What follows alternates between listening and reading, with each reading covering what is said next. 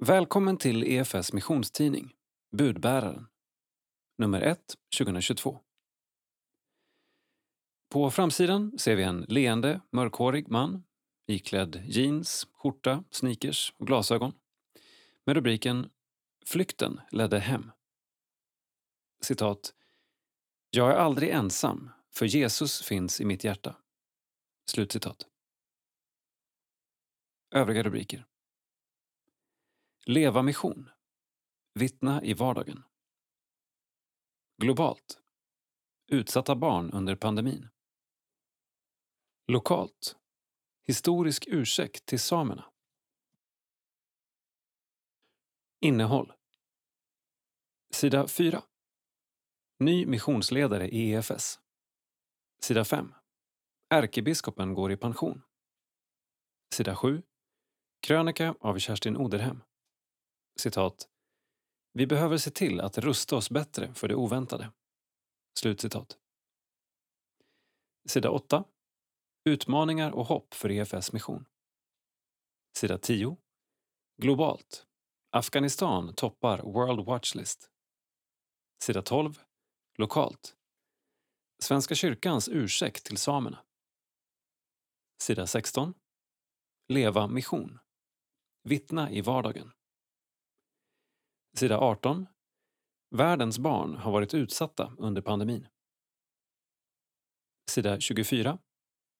Konvertiten Zishan Johannes Haidari har hittat hem i Sunne. Sida 32. Teologisk reflektion. Leder inte alla vägar till Gud? Sida 34. Konsten att begripa den obegriplige Luther. Teologi av Thomas Nygren. Sida 38. Kyrkohistoria. EFS på 1930-talet. Sida 42. Kultur. Vad är det att vara mänsklig? Sida 44. Kultur. Bokrecensioner. Sida 46. Kultur. Psalm 738. Sida 48. Gunnel Hallin vill sprida glädje och hopp med sin färgsprakande konst. Sida 53. Info. Nytt och aktuellt inom EFS och SALT. Sida 56. Barn i alla länder. Vivis dröm. Sida 58. EFS region, Sydöstsverige. Sida 60. EFS region Norrbotten. Sida 62. Nytt i livet. Minnesruna och dödsannonser. Sida 66. Salt. Bibeln till frukost. Krönika av Rebecka Stighem. Sida 3. Ledare. Nytt år. Nya årsmöten. Till EFS demokratiska uppbyggnad hör återkommande årsmöten. Varje år, närmare bestämt. Så även i år. Och en gemensam förhoppning är att det trots pandemin ska vara möjligt att genomföra dessa årsmöten fysiskt. Därför planeras nu för dessa möten på alla nivåer inom EFS. Och för EFS Riks del ser vi fram emot att träffas i Helsingborg i slutet av maj för att inspireras och fatta beslut. Temat är härligt utmanande och mycket lämpligt för en missionsrörelse. Leva mission. På lokalplanet brukar årsmötena komma tidigare på året och delvis är de en förberedelse för riksårsmötet. En stående punkt på den lokala dagordningen brukar vara att välja ombud till EFS årsmöte. Det är en viktig punkt. De som väljs ska representera föreningen, inte bara sig själva. För att det ska bli så bra som möjligt är det viktigt att tänka på några saker. Det är exempelvis ypperligt om föreningen kan utse ombud som representerar olika åldrar, ifall de finns i föreningen. Det kan vara ett gyllene tillfälle att skola in nya generationer i föreningsrepresentationens hemligheter. Varför inte utse något ombud med mångårig vana att åka på konferens och något med obefintlig eller liten vana? Årskonferensen med årsmötet kan få bli både ett inspirationstillfälle och ett lärandetillfälle. I en missionsorganisation som EFS är årsmötet viktigt för rörelsen. Det är då vi tillsammans ser bakåt, redovisar vad som varit och förhoppningsvis med tacksamhet ge de ansvariga ansvarsfrihet. Det är också då vi ser framåt genom valet av styrelse och fastställande av budget. Och så brukar det finnas möjlighet att diskutera någon eller några angelägna frågor som lyfts fram genom förslag från styrelsen eller i form av motioner från enskilda medlemmar. Årsmötets viktigaste uppgift är att fatta beslut. Men det finns även annat som är viktigt. Dit hör de personliga mötena, att få träffas, dela åsikter, ta emot inspiration, lära sig mer om sitt sammanhang och känna stolthet över att vara en del av det. Allt detta som hör till inramningen och som vi förknippar med EFS årskonferens. Nytt år, nya årsmöten, nya möten och möjligheter. Lars-Olov Eriksson, ordförande EFS.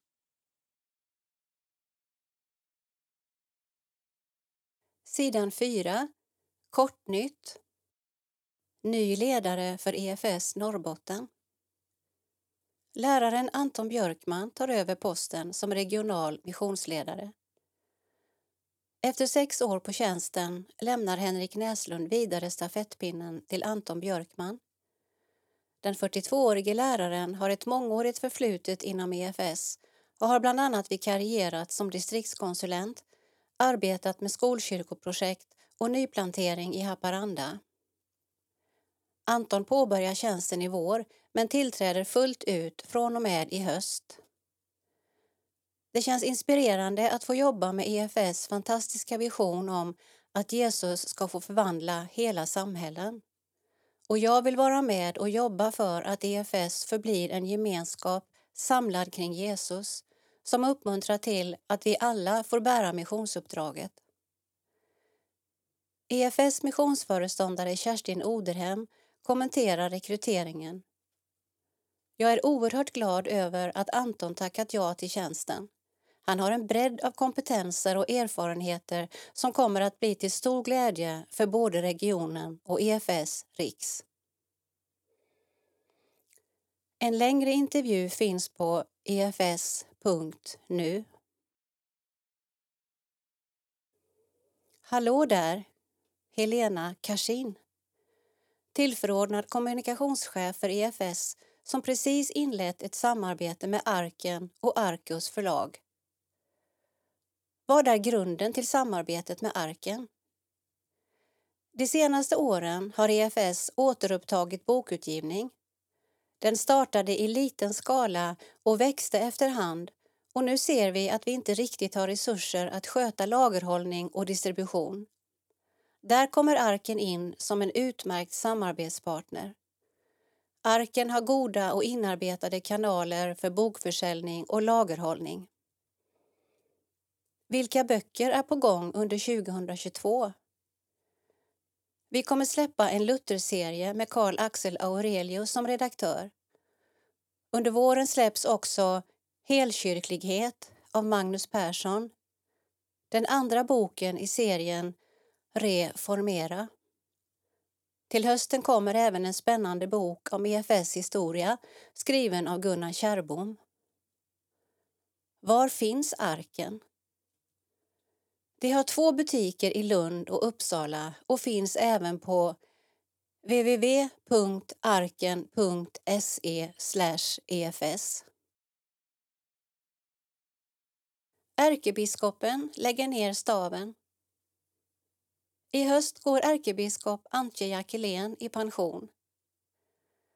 Den 15 oktober 2013 valdes Antje Jackelén till ärkebiskop i Svenska kyrkan. Hon blev då den 70 ärkebiskopen i ordningen och den första kvinnan att inneha Svenska kyrkans högsta ämbete. I juni fyller Antje 67 år och senare i höst, närmare bestämt den 30 oktober, hålls en gudstjänst där hon lägger ner staven och korset som går vidare till nästkommande ärkebiskop. Det känns väldigt blandat. Det är en sorgeprocess samtidigt som det finns hopp om att något nytt kan födas. Jag vill naturligtvis fortsätta bidra till Gudsriket på så många sätt som möjligt i ordets namn som förkunnare, säger ärkebiskop Antje till SVT Nyheter. Processen med att utse en ny ärkebiskop beräknas vara klar i juni 2022. Det är Uppsala stift som ansvarar för ärkebiskopsvalet. I december kommer sedan en mottagningsgudstjänst för den nya ärkebiskopen att hållas i Uppsala domkyrka. Sidan 7. Krönika. Kyrka i beredskap. Vi behöver se till att rusta oss bättre för det oväntade, skriver Kerstin Oderhem.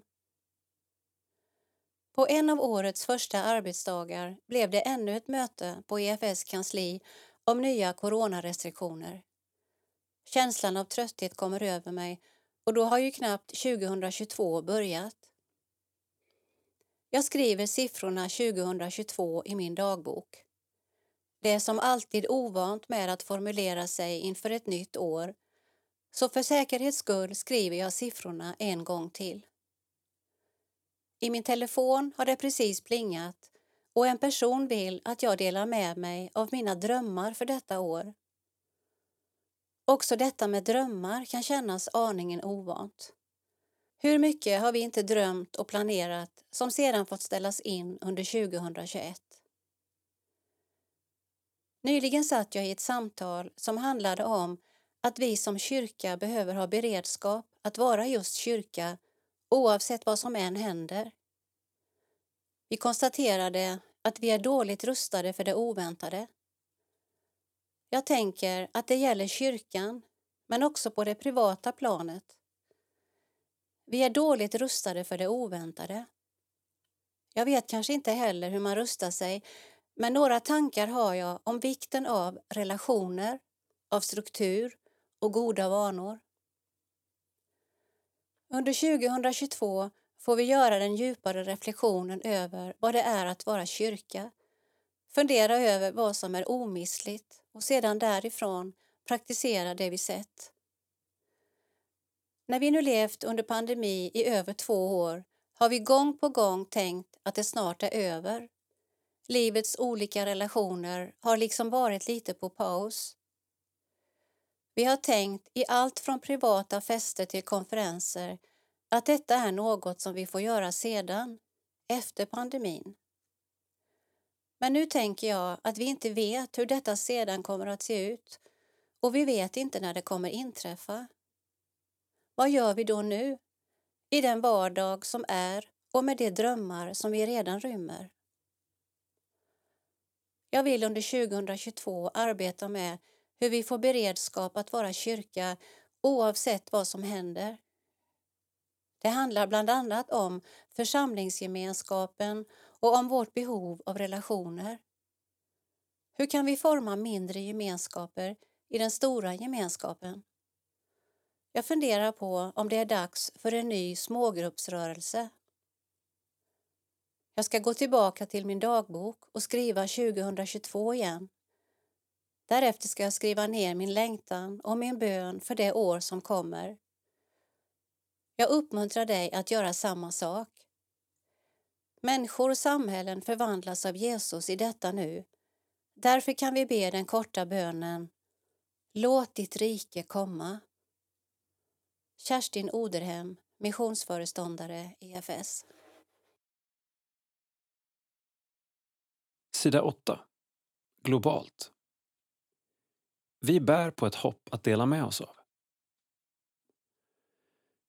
Pandemin, krig och andra utmaningar har präglat de senaste två åren för EFS missionsarbete. Men mitt i allt detta har det som EFS gör sällan varit så avgörande, menar Erik Johansson. Text Jakob Arvidsson. Bild Erika Persson. De senaste två åren med covid-19 har bidragit till många omställningar och utmaningar för EFS internationella mission. Pandemin har såklart krånglat till det en hel del med kontakter och resor.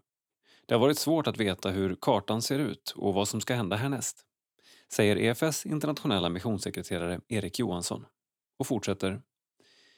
Det senaste årets krig i Etiopien har gjort att en del av den verksamhet vi haft där har pausats eller helt och hållet raserats. I Indien har det varit rörigt med kyrkopolitiken och det i sin tur gör att det är svårt att veta vad vi har att förhålla oss till framöver. I Somalia har arbetet med Varsan varit under väldigt stor press men det mesta verkar ha löst sig nu. Erik berättar vidare att det befaras bli en ny svältsituation i norra Etiopien, sydöstra Etiopien och Somalia på grund av kriget, torka och en del fortsatta gräshoppsvärmar. När det var dags att återvända till jobbet och mejlkorgen efter jul kände jag att det inte var helt enkelt. Det har varit en utmanande tid, men samtidigt har det vi gör sällan varit så avgörande viktigt. EFS kommer med hopp för väldigt många människor idag bara genom att vi finns. Vi får inte tro att vårt arbete är meningslöst, även fast det kan kännas så ibland.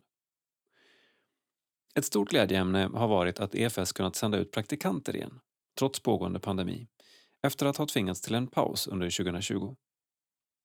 Det var helt fantastiskt och en tydlig ljuspunkt för oss att få återuppta det arbetet.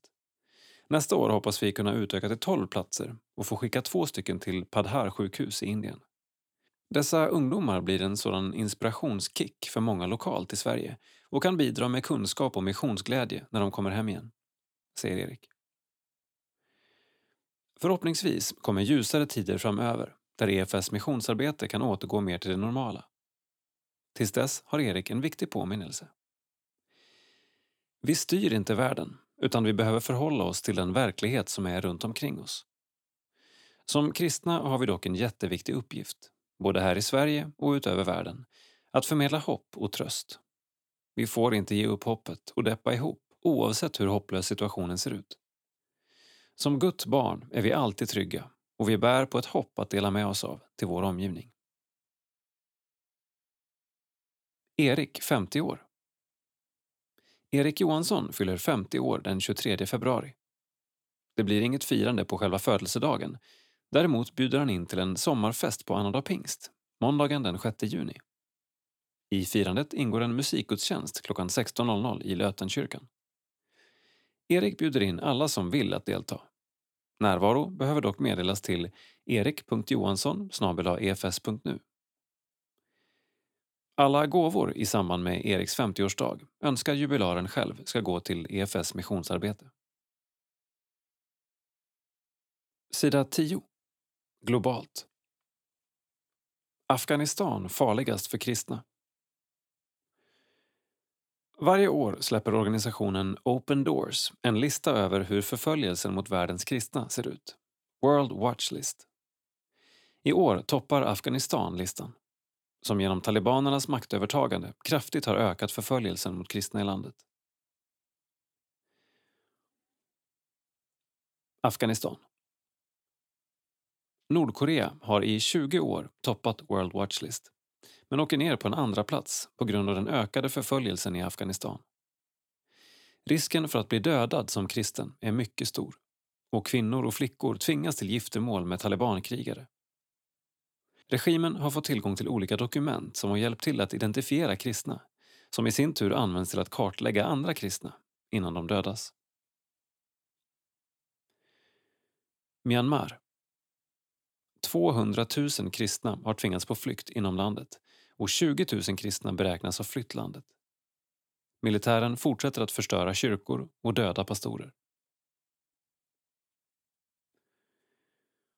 5 898 dödades för sin tro under 2021.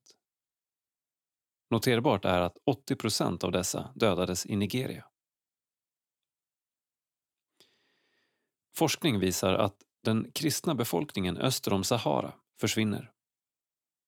Enbart under 2021 har 470 kyrkor stängts i Nigeria.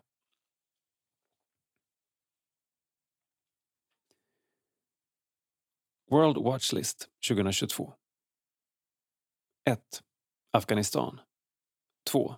Nordkorea 3. Somalia 4. Libyen 5. Jemen 6. Eritrea 7. Nigeria 8. Pakistan 9. Iran 10. Indien 11. Saudiarabien 12. Myanmar 13.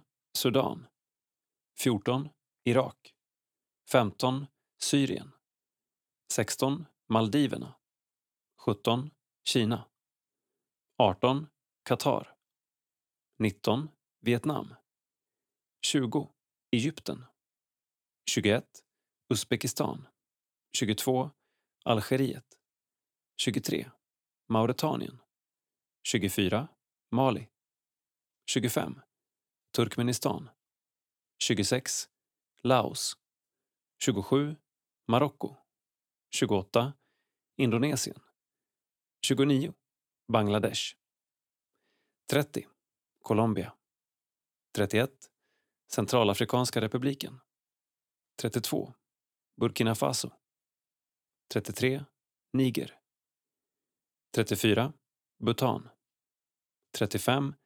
Tunisien 36. Oman 37. Kuba 38. Etiopien 39. Jordanien 40. Demokratiska republiken Kongo 41. Mosambik 42.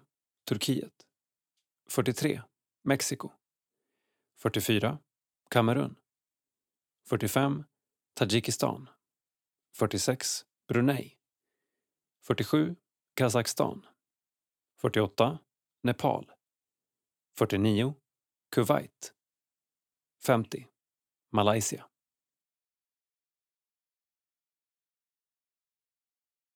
Sidan 12. Lokalt. Ett steg mot försoning. Den 24 november 2021 blev en historisk dag för Svenska kyrkan och det samiska folket. Text Lovisa Fundell. Bild Magnus Aronsson, ikon. En flerårig komplicerad process ledde fram till en ursäkt från Svenska kyrkan till samerna i Uppsala domkyrka. Under högtidsgudstjänsten vid kyrkomötets öppnande föll ärkebiskop Antje Jackelén ned på knä när ursäkten till det samiska folket framfördes. Representanter ur det samiska folket och det samiska rådet i Svenska kyrkan var på plats och mottog ursäkten. Ursäkten har i efterhand väckt olika reaktioner. Inför gudstjänsten kände jag såklart en anspänning och tyngd. En sådan ursäkt sker aldrig lättvindigt.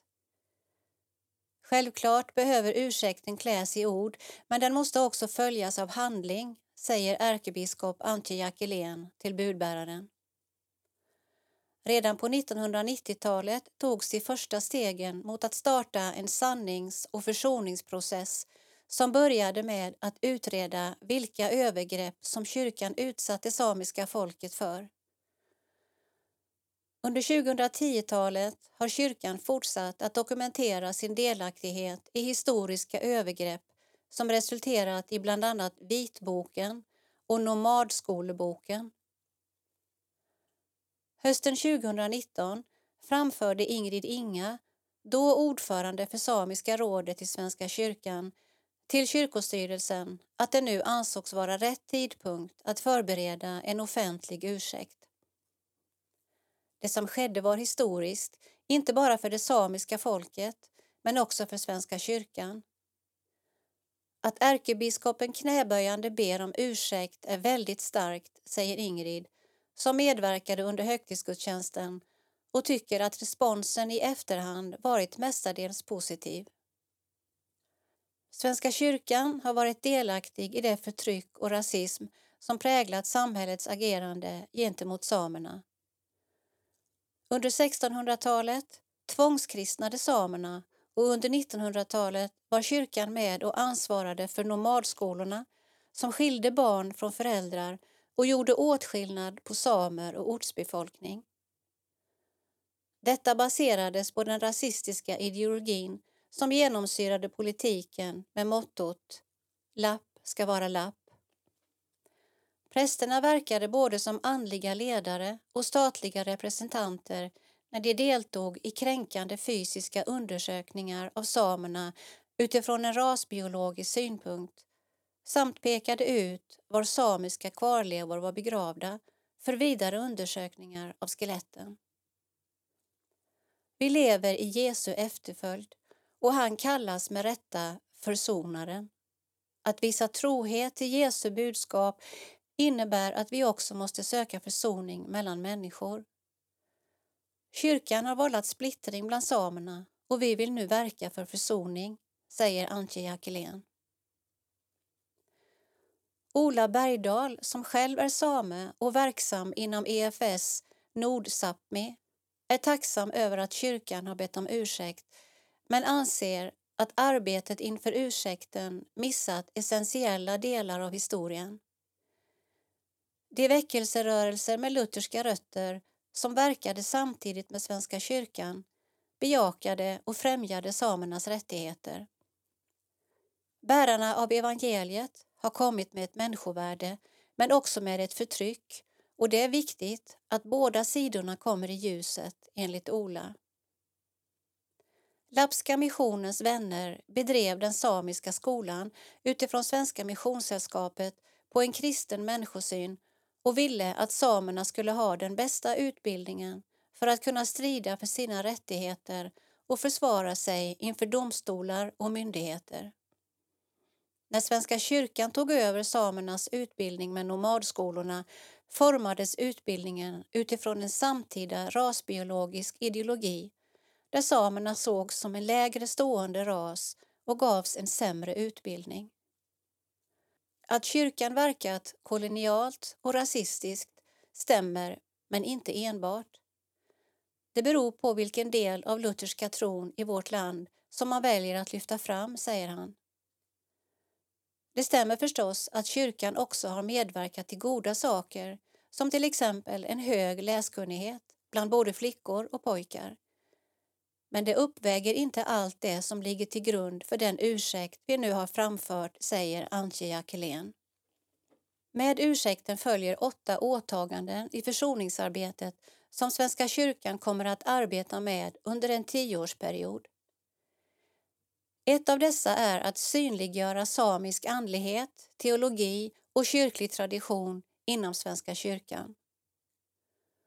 Ola Bergdahl funderar på vad det egentligen betyder att lyfta samisk andlighet inom kyrkan för att liksom rätta till det som gjorts fel historiskt. I början av 1900-talet var en majoritet av samerna lästadianer men kyrkan var med och drev idén om att samerna skulle tillbaka till sitt så kallade rätta element baserat på en naturtro. Ärkebiskopen Nathan Söderblom välsignade detta 1914 och stöttade utvecklingen av nomadskolorna. Vad betyder det då att Svenska kyrkan ska bejaka samisk andlighet, frågar han sig och fortsätter. Ska samerna återigen tillbaka till sina lutherska rötter inom lästadianismen eller till den andlighet som man menade var deras rätta element? Att prata om samisk andlighet och att den ska beaktas är att blanda äpplen och päron i min mening, för det framkommer inte tydligt vad det handlar om. Om inte den positiva aspekten av lästadianismen bland samer syns i kyrkans kartläggning inför ursäkten tappar man ett oerhört viktigt perspektiv av samisk andlighet. Ingrid Inga är positiv till att samisk andlighet är något som kyrkan nu fokuserar på att lyfta. Hon menar att det inte finns någon motsättning mellan den kristna tron och den samiska andligheten. För mig är samisk andlighet ett förhållningssätt till djur, natur och vår omvärld. Att visa tacksamhet för de gåvor som jorden bringar och att vara ödmjuk och tacksam. Samisk andlighet och kristen tro är två sidor av samma mynt, menar hon. Antje Jackelén önskar att ursäkten kan ge ringar på vattnet både i Sverige och internationellt när det kommer till urfolksfrågor. Vi önskar att det här ger skjuts åt svenska statens sannings och försoningsprocess och stärker urfolksfrågor internationellt. Vi är tacksamma över att internationella vittnen medverkade i gudstjänsten. Jag hoppas att vi allt mer kommer kunna mötas i ögonhöjd med samerna och bygga ett äkta förtroende. Ursäkten kommer också att framföras på konferensen Sagastalamat 2 i Luleå den 21 till 23 oktober 2022. Åtta åtaganden. Svenska kyrkan har tagit fram åtta åtaganden som ska genomföras under en tioårsperiod. Alla stift har ställt sig bakom åtagandena och projektet får 40 miljoner kronor i strategiska utvecklingsmedel. Förkunna evangelium på samiska och på ett för samer kulturellt relevant sätt med respekt för samisk andlig och kyrklig tradition. Synliggöra samisk andlighet, teologi och kyrklig tradition inom Svenska kyrkan. Bidra till att stärka och revitalisera de samiska språken i Svenska kyrkans verksamhet. Öka kunskapen och medvetenheten om kyrkans historiska relationer och övergrepp mot samerna och konsekvenserna av detta. Öka kunskapen om och respekten för urfolksrättens principer inom Svenska kyrkan och i samhället. Öka samers inflytande och delaktighet i Svenska kyrkan. Stärka samiska barn och unga i deras identitet och andliga utveckling.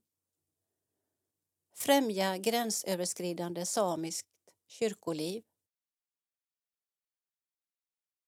Lappska missionens vänner Lappska missionens vänner bildades 1880 på initiativ av prinsessan Eugenie.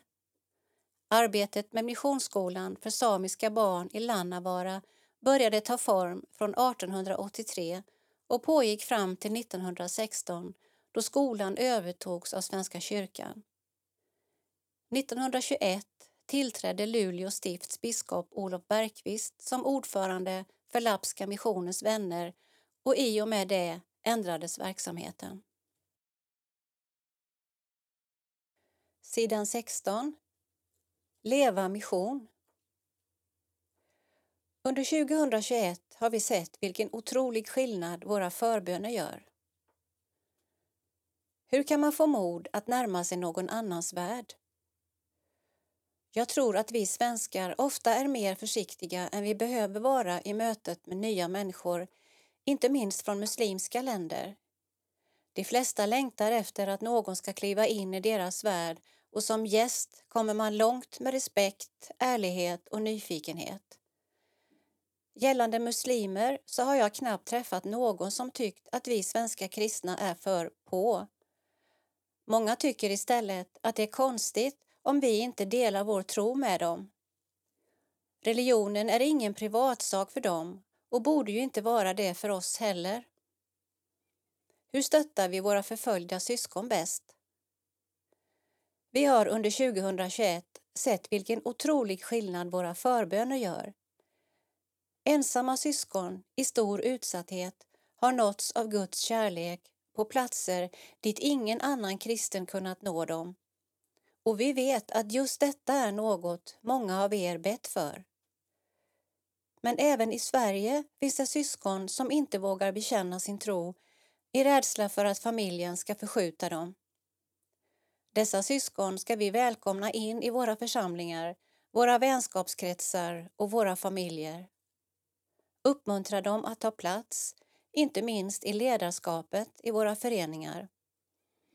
Det kanske kostar lite av vår bekvämlighet, men det är inte svårt och det ger tusenfalt igen. I vår missionskalender får du möta Frida och Andreas Tornell och andra personer som berättar om hur de lever mission. Beställ kalendern på www.arken.se efs. Vittna i vardagen. Mikael Artursson och Martin Alexandersson ger oss en utmaning för den kommande månaden. Vår tid och vårt land behöver en kristenhet som har för vana att på individnivå dela evangeliet. Varför reagerar vi då ofta med dåligt samvete när evangelisation kommer på tal? En orsak är att våra associationer blir alltför smala såsom att evangelisation enbart handlar om att försvara innehållet och sanningshalten i kristen tro, att predika på torg eller att samtala med berusade ungdomar i krogkön. Tveklöst har somliga både gåvor och intressen som passar nischade satsningar likt dessa. Andra kan däremot känna sig dåliga just för att man inte är med och delar sin tro på dessa sätt. En andra orsak är, paradoxalt nog, vittnesbörd om människor som har kommit till tro. Säg att någon reser sig i gudstjänsten och vittnar om hur den just lett expediten i närbutiken till tro. Denna typ av vittnesbörd följs ofta av två reaktioner. Den första är Wow, vad häftigt att hon kom till tro. Den andra är Sådan kommer aldrig jag att bli. Det är lätt att kraftfulla vittnesbörd blir en norm och att jag som individ hamnar allt längre ifrån en vardag där det är naturligt att dela min tro. I den lokala församlingen tänker vi ofta att evangelisation ska ske genom det som är utrustade med gåvor, alternativt genom vår verksamhet. När vi för några år sedan gjorde en undersökning bland EFS nyplanteringar visade sig att nära nog samtliga tänkte att det var verksamheten i sig som skulle nå nya människor. Om den inte gjorde det fanns sällan en B-plan på hur man istället skulle nå ut. Det visar att den logiska följden av att sällan eller aldrig föra andliga samtal är att alfakursens inbjudningslista snart gapar tom. När kursen sedan ställs in är vi rådvilla hur omgivningen ska få lära känna Jesus. Nya testamentet framställer viktiga aspekter kring att dela tron. Den första är att Jesu missionsbefallning att göra alla folk till lärjungar, Matteus 28, tolkades som en uppmaning riktad till varje kristen. Den andra är att den enda som omnämns som evangelist är Filippos och de enda namngivna han förde till tro är trollkaren Simon och den etiopiske hovmannen, Apostlagärningarna 8. Alla andra i Nya testamentet tycks därmed ha kommit till tro utan att en evangelist varit inblandad. Detta leder fram till slutsatsen att vi alla har ett uppdrag att vittna för människor och att vi, som inte känner oss hemma i den nischade evangelisationen, behöver upptäcka sätt att naturligt dela vår tro i vår vardag. Utmaning En god ordning är att alltid börja i bönen.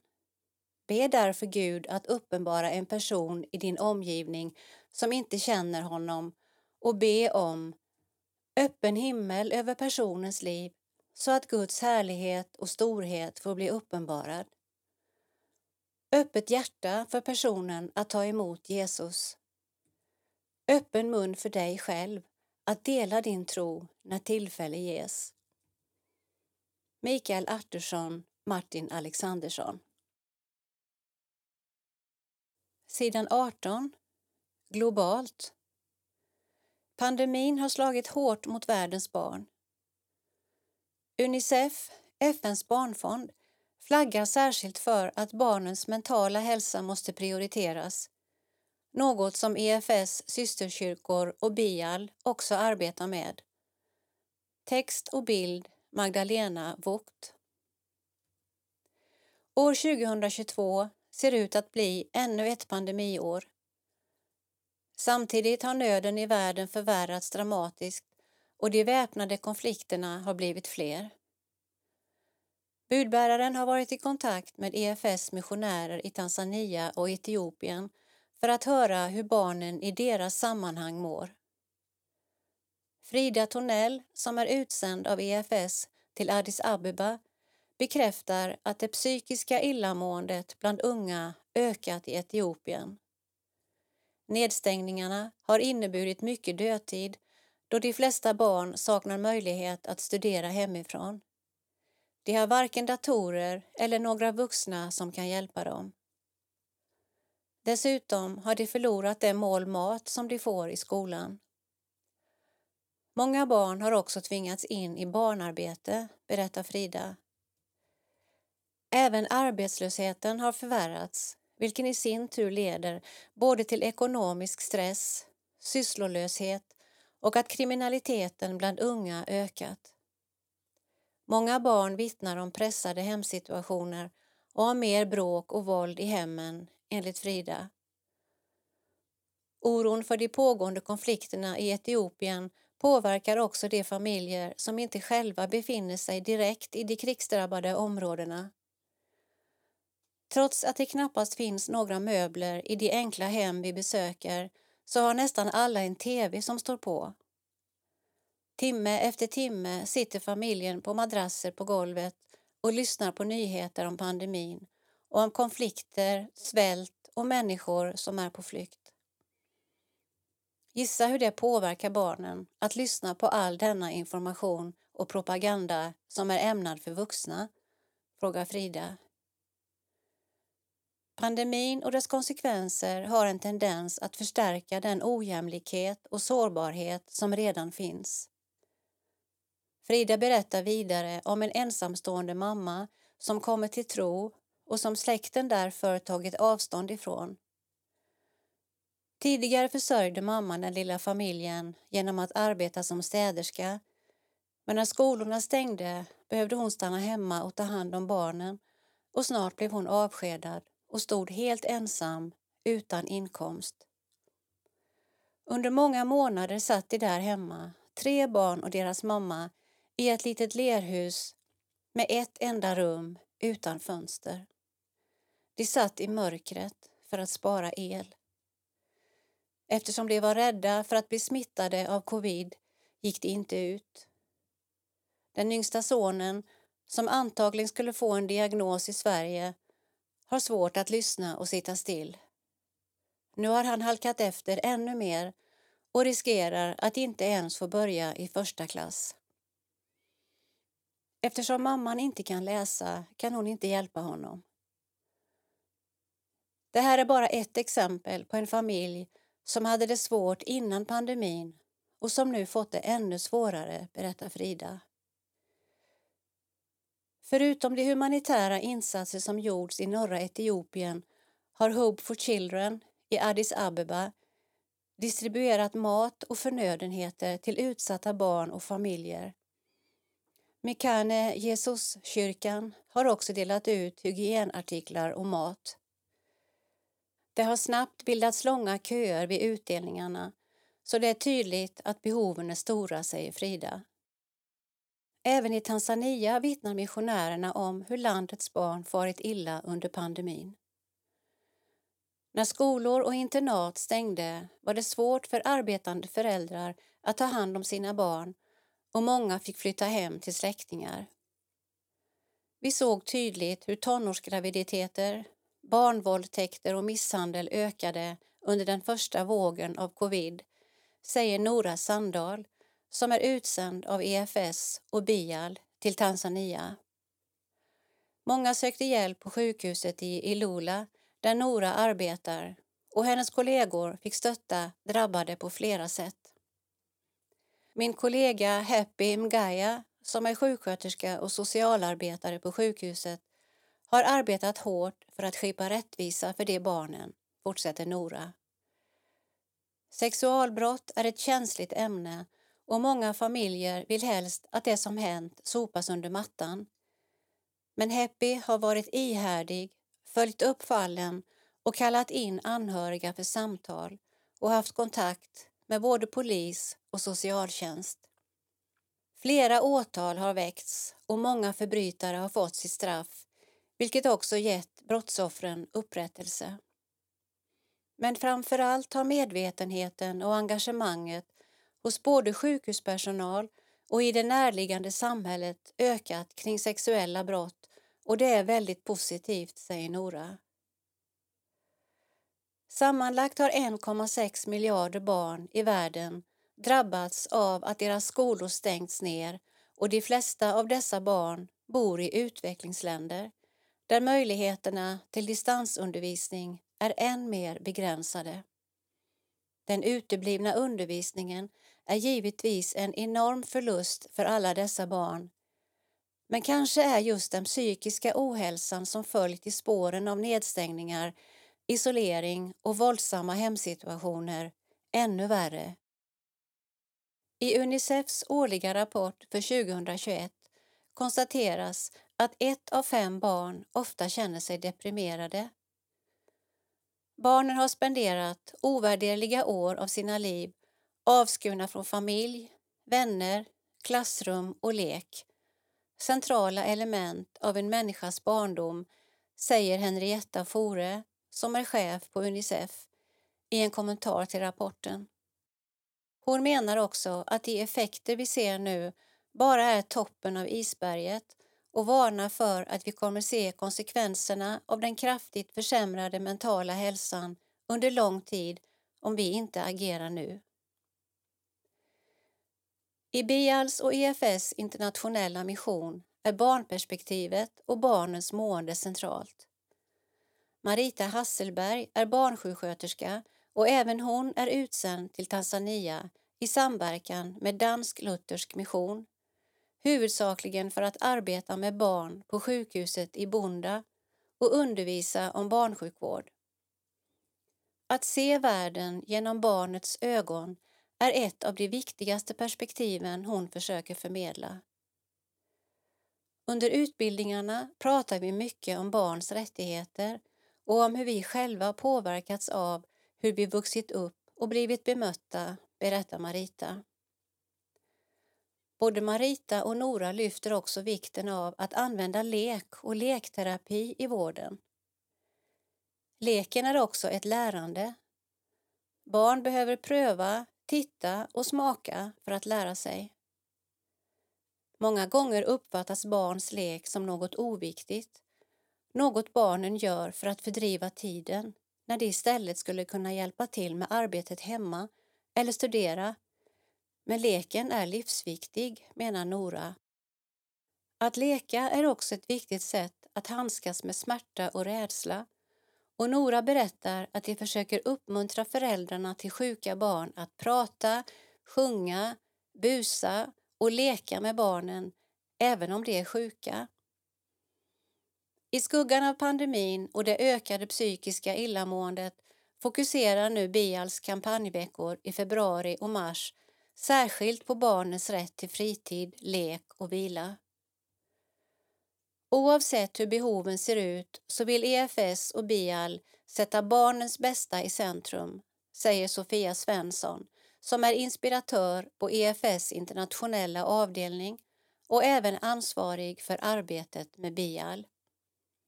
Genom utbildningssatsningar och skolluncher, söndagsskolor, hälso och sjukvård verkar BIAL för att möta barns behov och stärka deras rättigheter. BIAL stöttar bland annat skolhem i Indien, barnverksamhet i Tanzania, skolor för hörselskadade barn i Eritrea och insatser för utsatta barn i Etiopien. Vi behöver se till hela barnet, till fysiska såväl som andliga, sociala och psykiska behov. Det är vårt ansvar att skydda barnen, men också att stärka dem och öka deras chanser till ett gott och helt liv, säger Sofia.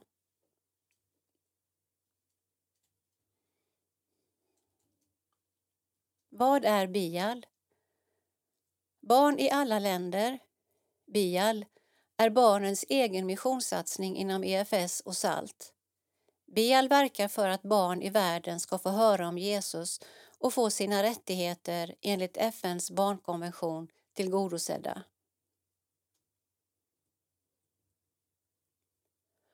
Årets kampanj Skapar till att skapa i år lyfter Bial särskilt barns behov av lek, vila och kreativitet och utmanar också barngrupper i Sverige att använda sin skaparlust för att bidra till missionen. Lek och lärande som ger hopp. Ett ändamål för Bialinsamlingen är Set Seven Kids. Det når miljontals barn som annars inte skulle kunna gå i skolan. Ett av de mest nystartade projekten heter Hope, Hopp och riktar sig till syriska flyktingbarn i Libanon. Eftersom de här barnen inte haft tillgång till vare sig skola eller andra fritidsaktiviteter tidigare har det tagit tid att bygga upp förtroendet för verksamheten och lärarna, säger Joanna Abu Rjail som arbetar som utbildningssamordnare på Hope. Joanna berättar särskilt om ett barn som brukade kasta stenar mot henne när hon besökte lägret. Men efter att flickan nu deltagit regelbundet i undervisningen och börjat lära sig läsa och skriva har relationen helt förändrats. Den här flickan hade inget hopp, men nu kan hon skriva sitt namn. Hon har fått sin rätt till utbildning tillgodosedd och hon har fått ett sammanhang där hon får möta lärare och vänner varje dag. De akademiska aspekterna av utbildningen är dock bara en del i Hopes satsning. Barnens sociala utveckling, kreativitet, förmågan att samarbeta, kommunicera och känna självförtroende är minst lika viktiga mål för verksamheten. Och där är skapandet och leken viktiga delar av lärandet. Sidan 25 Porträtt Den långa vägen hem Det första han såg i Malmös hamn var korset på den svenska flaggan. Efter den dramatiska flykten till Sverige har konvertiten Zishan Johannes Haidari funnit både en tro på Jesus och ett nytt hem. Text och bild Jakob Arvidsson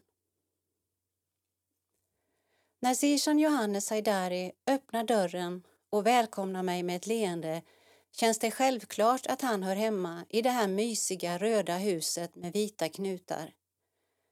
Här bor Sishan med diakonen Karin och församlingspedagogen Hans, det som han nu kallar för sina svenska föräldrar.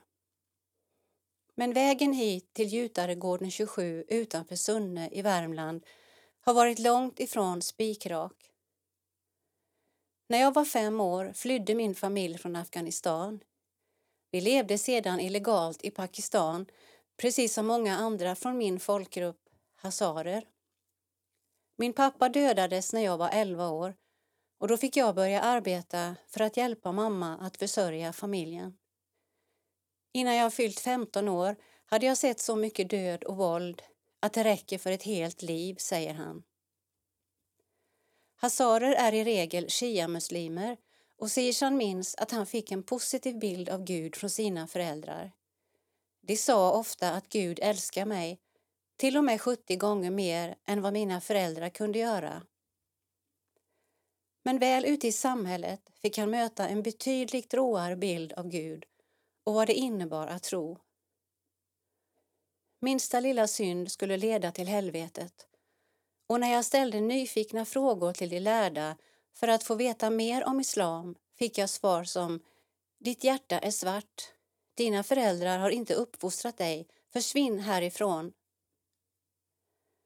Hösten 2015 flydde Sishan ensam från Pakistan efter att talibanerna och IS med pakistanska myndigheters goda minne hade genomfört en rad attacker mot just hazarer för att de inte är riktiga muslimer. Flykten var dramatisk. Den överfulla båten höll på att sjunka vilket tvingade honom att kasta i princip allt han ägde i Medelhavet. När vi kom till Grekland fick jag hjälp av människor med kors runt halsen. Jag minns att jag blev väldigt förvånad över att de hjälpte mig trots att de visste att jag inte tillhörde deras religion, säger han och fortsätter. Jag frågade varför de hjälpte mig och blev väldigt glad över svaret. De sa att Jesus säger att man ska älska sin nästa som sig själv och nu var jag deras nästa. Jag tänkte, vilken bra religion som bemöter människor på det här sättet. Mötet med de kristna i Grekland gav Sirsan en nyfikenhet för kristen tro. En nyfikenhet som växte ännu mer när han anlände till ett flyktingläger i Hamburg, Tyskland. Det visade sig vara helt fullt där, så vi var några som fick följa med till ett församlingshem. Prästen och volontärerna behandlade oss så fint, som om vi vore deras egna barn. De la madrasser på golvet, gav oss kuddar och filtar och hade förberett en jättefin frukost morgonen därpå. Vid frukosten fanns en tolk på plats så att ungdomarna skulle kunna få ställa frågor och få hjälp. Sirsan bad att få sitta bredvid prästen vid frukosten. Precis som i Grekland frågade han hur det kom sig att de var så hjälpsamma. Prästen sa, i varje medmänniska kan vi se Jesus Kristus. Det här är som att Jesus själv har kommit och knackat på vår dörr i behov av sovplats, mat och värme. Om vi inte hjälper er hjälper vi inte Jesus. Dagarna därpå fortsatte resan norrut mot Malmö och det första Sishan såg i hamnen var en svensk flagga som vajade i vinden. Jag blev superglad när jag såg korset i den svenska flaggan. Hela resvägen hade jag ju fått hjälp av kristna och nu kom jag till ett land som hade korset i flaggan. Tiden i Sverige blev dock inledningsvis inte någon dans på rosor utan tvärtom inleddes en kamp mot myndigheterna. Sishan vet att han är född 8 mars 2000, vilket han idag också säkrat bevis för. Men i Sverige slogs det fast att han var född 2 mars 1998 och att han därför var 18 år vid den tiden. Detta trots att ingen medicinsk åldersbedömning genomfördes. Som 18-åring eller äldre skulle nämligen Migrationsverket ha rätt att utvisa honom, vilket de också meddelade att de tänkte göra. Det var kränkande för mig eftersom mitt födelseår är en så viktig del av vem jag är. De tog min riktiga identitet ifrån mig. Jag fick aldrig fylla 17 år utan gick från 16 till 18 år över en natt, konstaterar han. Även om luften gick ur gav Sirsan inte upp. Han fortsatte gå i skolan och där träffade han en kristen tjej som tog med honom till kyrkan. Från Fryks enda församling fick han sin första bibel på hemspråket urdu. Jag hajade till när jag läste om Messias, för i mitt hemland finns många talesätt om Messia. När jag insåg att Messias var självaste Jesus Kristus var det en ögonöppnare för mig. Sirsan läste på mer och mer om kristen tro och märkte att den positiva gudsbild han hade fått från sina biologiska föräldrar stämde väl med det som stod i Bibeln. Det var den här tron han ville leva efter. Jag läste om hur Jesus bemötte andra människor och kände ett sådant hopp. Mitt liv skulle vara meningslöst utan min tro på honom. För Jesus är min vägvisare för hur jag ska leva mitt liv. Han erbjuder en evig kärlek som är tillgänglig hela tiden. Jag är aldrig ensam, för Jesus finns i mitt hjärta och bär mig när det är som tyngst. Sirsan är långt ifrån den enda som kommit till Sverige och sedan konverterat till kristendom. Men att göra det är inte helt problemfritt, vilket många med honom har upplevt. Skulle en konvertit bli utvisad så är det förenat med livsfara i hemlandet. Det är vanligt att Migrationsverket misstänker att man konverterar bara för att ha större chans att få stanna i Sverige. Under den intervju som Migrationsverket håller blir det dessutom ofta problem att förstå tolken helt och hållet. Det är inte heller ovanligt att tolken är muslim och därför inte kan den kristna vokabulären eller att man inte förstår varandras språk till 100 procent, vilket försvårar saker vid utredningen, säger Sirsan. Det sistnämnda har han själv fått erfara vid sin första asylutredning 2016.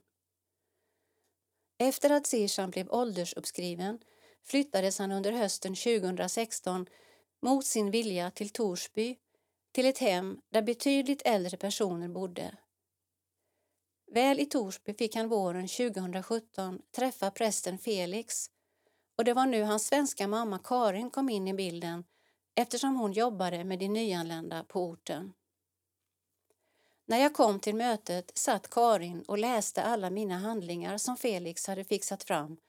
Hon sa Konstigt, det verkar som om ni inte alls förstod varandra du och tolken. Men här står det att du säger att ni förstår varandra bra, säger Sersan och fortsätter. Jag blev helt chockad. Jag har en väldigt speciell dialekt och tolken talade persiska. Jag förklarade att jag sagt till tolken att jag bara förstod cirka 50 procent av vad han sa, så tolken hade ljugit. Hur många fler saker hade blivit fel? Karin ställde en ny fråga. Varför ville du inte göra en medicinsk åldersbedömning? Står det verkligen så? frågade jag. Det var ju inte sant. Jag hade sagt både till min gode man och advokat att jag ville det, men jag fick aldrig någon kallelse utan bara ett besked från Migrationsverket att de bestämt att jag var 18 år.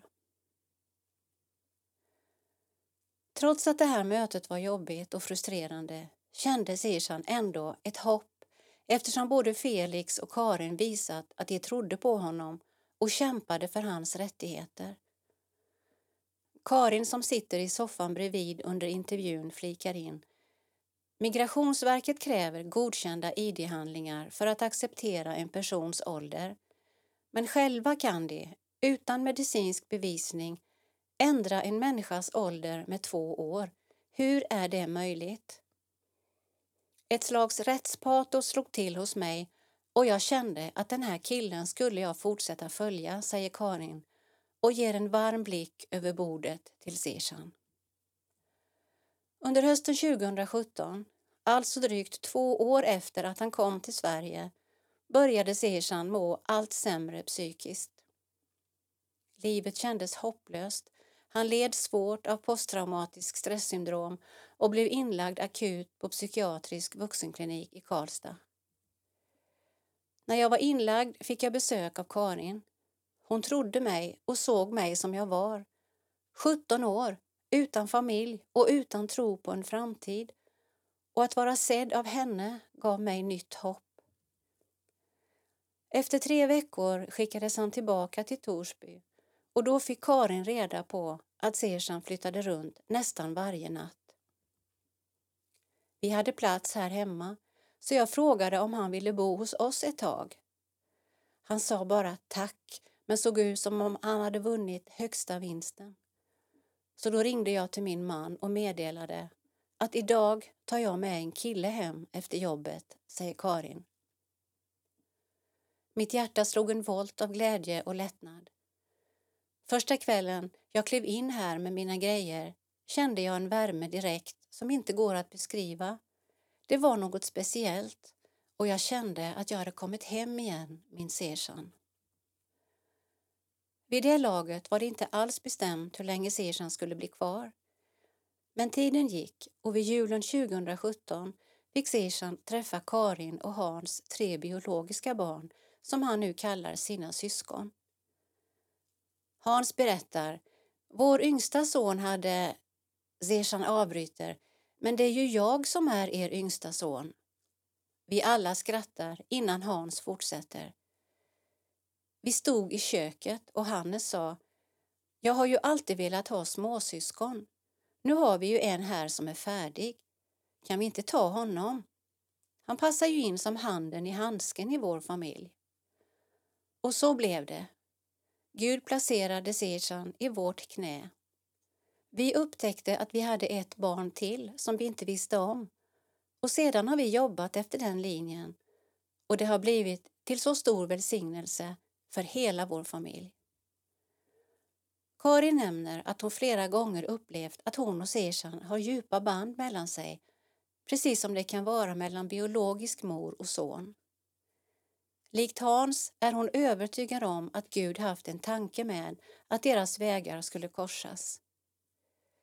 Jag minns särskilt en frostig, gnistrande morgon när vi satt i bilen tillsammans. Vi körde genom skogen, klassisk musik hördes från radion och allt var magiskt vackert.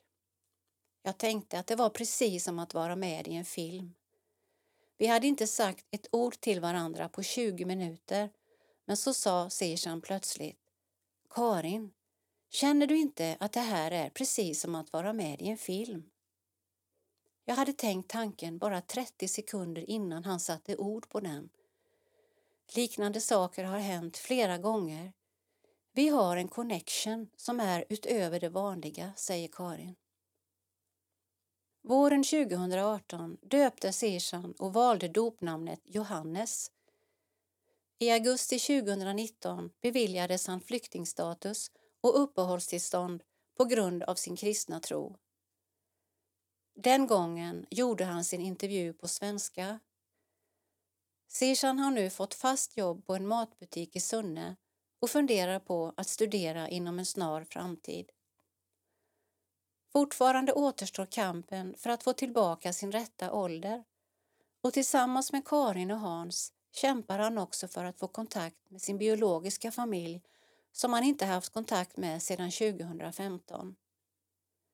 Det är inte lätt då de lever i hemlighet i Pakistan men jag har inte gett upp hoppet och skulle såklart önska att de visste om att det gått bra för mig, säger Seshan.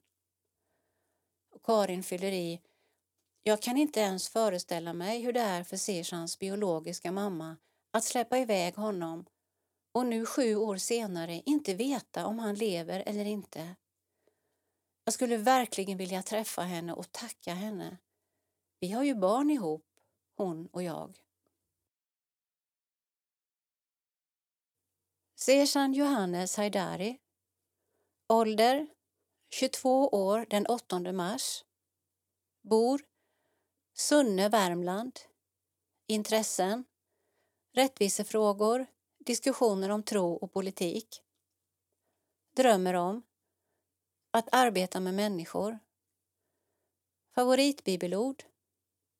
Johannes 15 och 16. Ni har inte utvalt mig, utan jag har utvalt er och bestämt er till att gå ut i världen och bära frukt. Precis som sina svenska föräldrar är Seshan medlem i Sunnes EFS-förening. Hazarer Hazarer är ett persisktalande folk som i regel är shia-muslimer. 3-9 miljoner hazarer uppskattas bo i Afghanistan vilket motsvarar 10 till 28 procent av landets befolkning. Dessutom lever ungefär 3 miljoner hazarer som flyktingar utanför Afghanistan. Hazarer har varit förtryckta i Afghanistan under flera sekel. Våldet tog ny fart under 2015 när talibaner och IS genomförde en serie attacker mot hazardominerande områden. Sida 32. Teologisk reflektion. Under 2022 kommer budbäraren att ställa in fokus på att leva mission. Detta tema kommer att prägla tidningens innehåll genom att vi lyfter apologetiska frågor som de flesta av oss säkert har mött i samtal med vänner, familj och kollegor. Leder inte alla vägar till Gud? EFS vill vara en Jesusrörelse. Detta är alldeles utmärkt. Inte för att övriga delar av treenigheten skulle vara oviktiga, men det är ändå något särskilt med Jesus. Text Olof Edsinger. Illustration Benjamin Kruse. Han är den osynlige Gudens avbild, förstfödd före allt skapat. Skriver Paulus och fortsätter Ty i honom skapades allt i himlen och på jorden, synligt och osynligt, tronfurstar och herradömen, härskare och makter. Allt är skapat genom honom och till honom. Han är till före allt och allt hålls samman genom honom. Och han är huvudet för sin kropp, församlingen. Han är begynnelsen, den förstfödde från de döda, för att han i allt skulle vara den främste. Gud beslöt att låta hela fullheten bo i honom och genom honom försona allt med sig själv sedan han skapat frid i kraft av blodet på hans kors. Frid genom honom både på jorden och i himlen. Kolosserbrevet 1 och 15-20. Få texter i Bibeln öppnar sådana svindlande perspektiv som denna. Det är ömsom lovsång, ömsom bekännelse och kontentan är att Jesus är helt och hållet unik. Som den nissenska trosbekännelsen uttrycker det, Jesus är född och icke skapad, av samma väsen som Fadern. Och därtill den genom vilken allting är skapat. Ingen annan i universum kan beskrivas på detta sätt. Jesus själv slår fast Jag är vägen, sanningen och livet. Ingen kommer till Fadern utom genom mig. Johannes 14.6 Samtidigt har det här blivit kontroversiellt i vår kultur. Kan man verkligen ställa den kristna religionen mot övriga trosystem? Borde inte var och en bli salig på sin egen tro? Leder inte alla vägar till Gud? Den här typen av frågor kan nalkas på olika sätt. På grund av utrymmet ska jag dock försöka avgränsa mig till ett teologiskt och ett filosofiskt svar. Det teologiska svaret har vi redan varit inne på. Nya testamentet lär att Jesus är unik. Hos ingen annan finns frälsningen och under himlen finns inget annat namn som människor fått genom vilket vi blir frälsta. Säger apostlarna till Stora rådet. Apostlagärningarna 4 och 12. Något vi ibland kan glömma bort är dock att samma budskap trummas in redan i Gamla testamentet. Israels profeter kämpar ständigt mot de krafter som drar bort folket från den rena tillbedjan av Herren. Avgudar som Baal, Astarte, Molok med flera konkurrerar på den religiösa marknaden men rakt igenom detta skär den judiska trosbekännelsen. Hör Israel! Herren vår Gud, Herren, är en. Och du ska älska Herren din Gud av hela ditt hjärta och av hela din själ och av hela din kraft.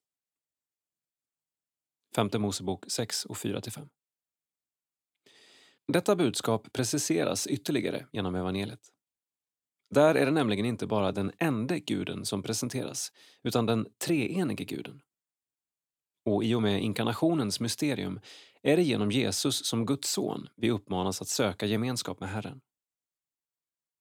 Den som förnekar sonen har inte heller fadern, skriver Johannes. Och den som bekänner sonen har också fadern. 1 Johannes 2.23 Annorlunda uttryckt, det är allt eller inget som gäller. Det är relationen till Jesus som är avgörande. Men är inte detta ett både snävt och intolerant förhållningssätt? Härmed är vi inne på den filosofiska frågeställningen. I en postmodern tid betraktas tanken att vissa religioner skulle vara sannare än andra som något anstötligt. Dels för att tanken på en objektiv sanning ses som orimlig. Dels för att tanken att en enskild grupp människor skulle ha rätt medan andra grupper skulle ha fel ses som moraliskt förkastligt. Det första vi behöver säga gällande detta är att övertygelsen att Jesus är sanningen med stort S är en utsaga om Herren, inte om oss. Det är alltså inte så att jag som kristen menar mig vara alltigenom objektiv och rätt informerad. Däremot menar jag att jag har funnit någon som förkroppsligar sanningen i sin fullhet. Alltså just det som Paulus skriver i Kolosserbrevet. Gud beslöt att låta hela fullheten bo i honom. Ännu viktigare är dock att slå fast att sanningsfrågan i den kristna tron inte är en moralisk utan en ontologisk fråga. Övertygelsen att icke-kristna religioner saknar möjlighet att öppna vägen till Fadern ska alltså inte tolkas som att allting i dessa religioner är mörker. Även om det finns både övertygelser och praktiker i religionens värld som är mörka. Istället ska det tolkas som att de saknar nödvändig förankring i den treenige guden och hans handlande i den här världen. Just därför saknar de förmågan att besvara de frågor på vilka Bibeln presenterar Jesus som lösningen. Jesus förtjänar vår tro och lydnad för att han och ingen annan är vår skapare. Jesus förtjänar vår tro och lydnad för att han och ingen annan är vår frälsare. Jesus förtjänar vår tro och lydnad för att han och ingen annan är vår domare. Som kyrka kan vi därför inte annat än förkunna Jesus som den ende med förmåga att öppna vägen till gemenskapen med Fadern. Sida 34. Teologi. Simul. Om konsten att begripa den obegriplige Luther. Listan på typer av simul, samtidigheter och både och, som finns i luthersk teologi kan göras lång. Poängen är att de hjälper oss tolka livet med Guds ljus, skriver Thomas Nygren. Text Thomas Nygren, illustration Benjamin Kruse.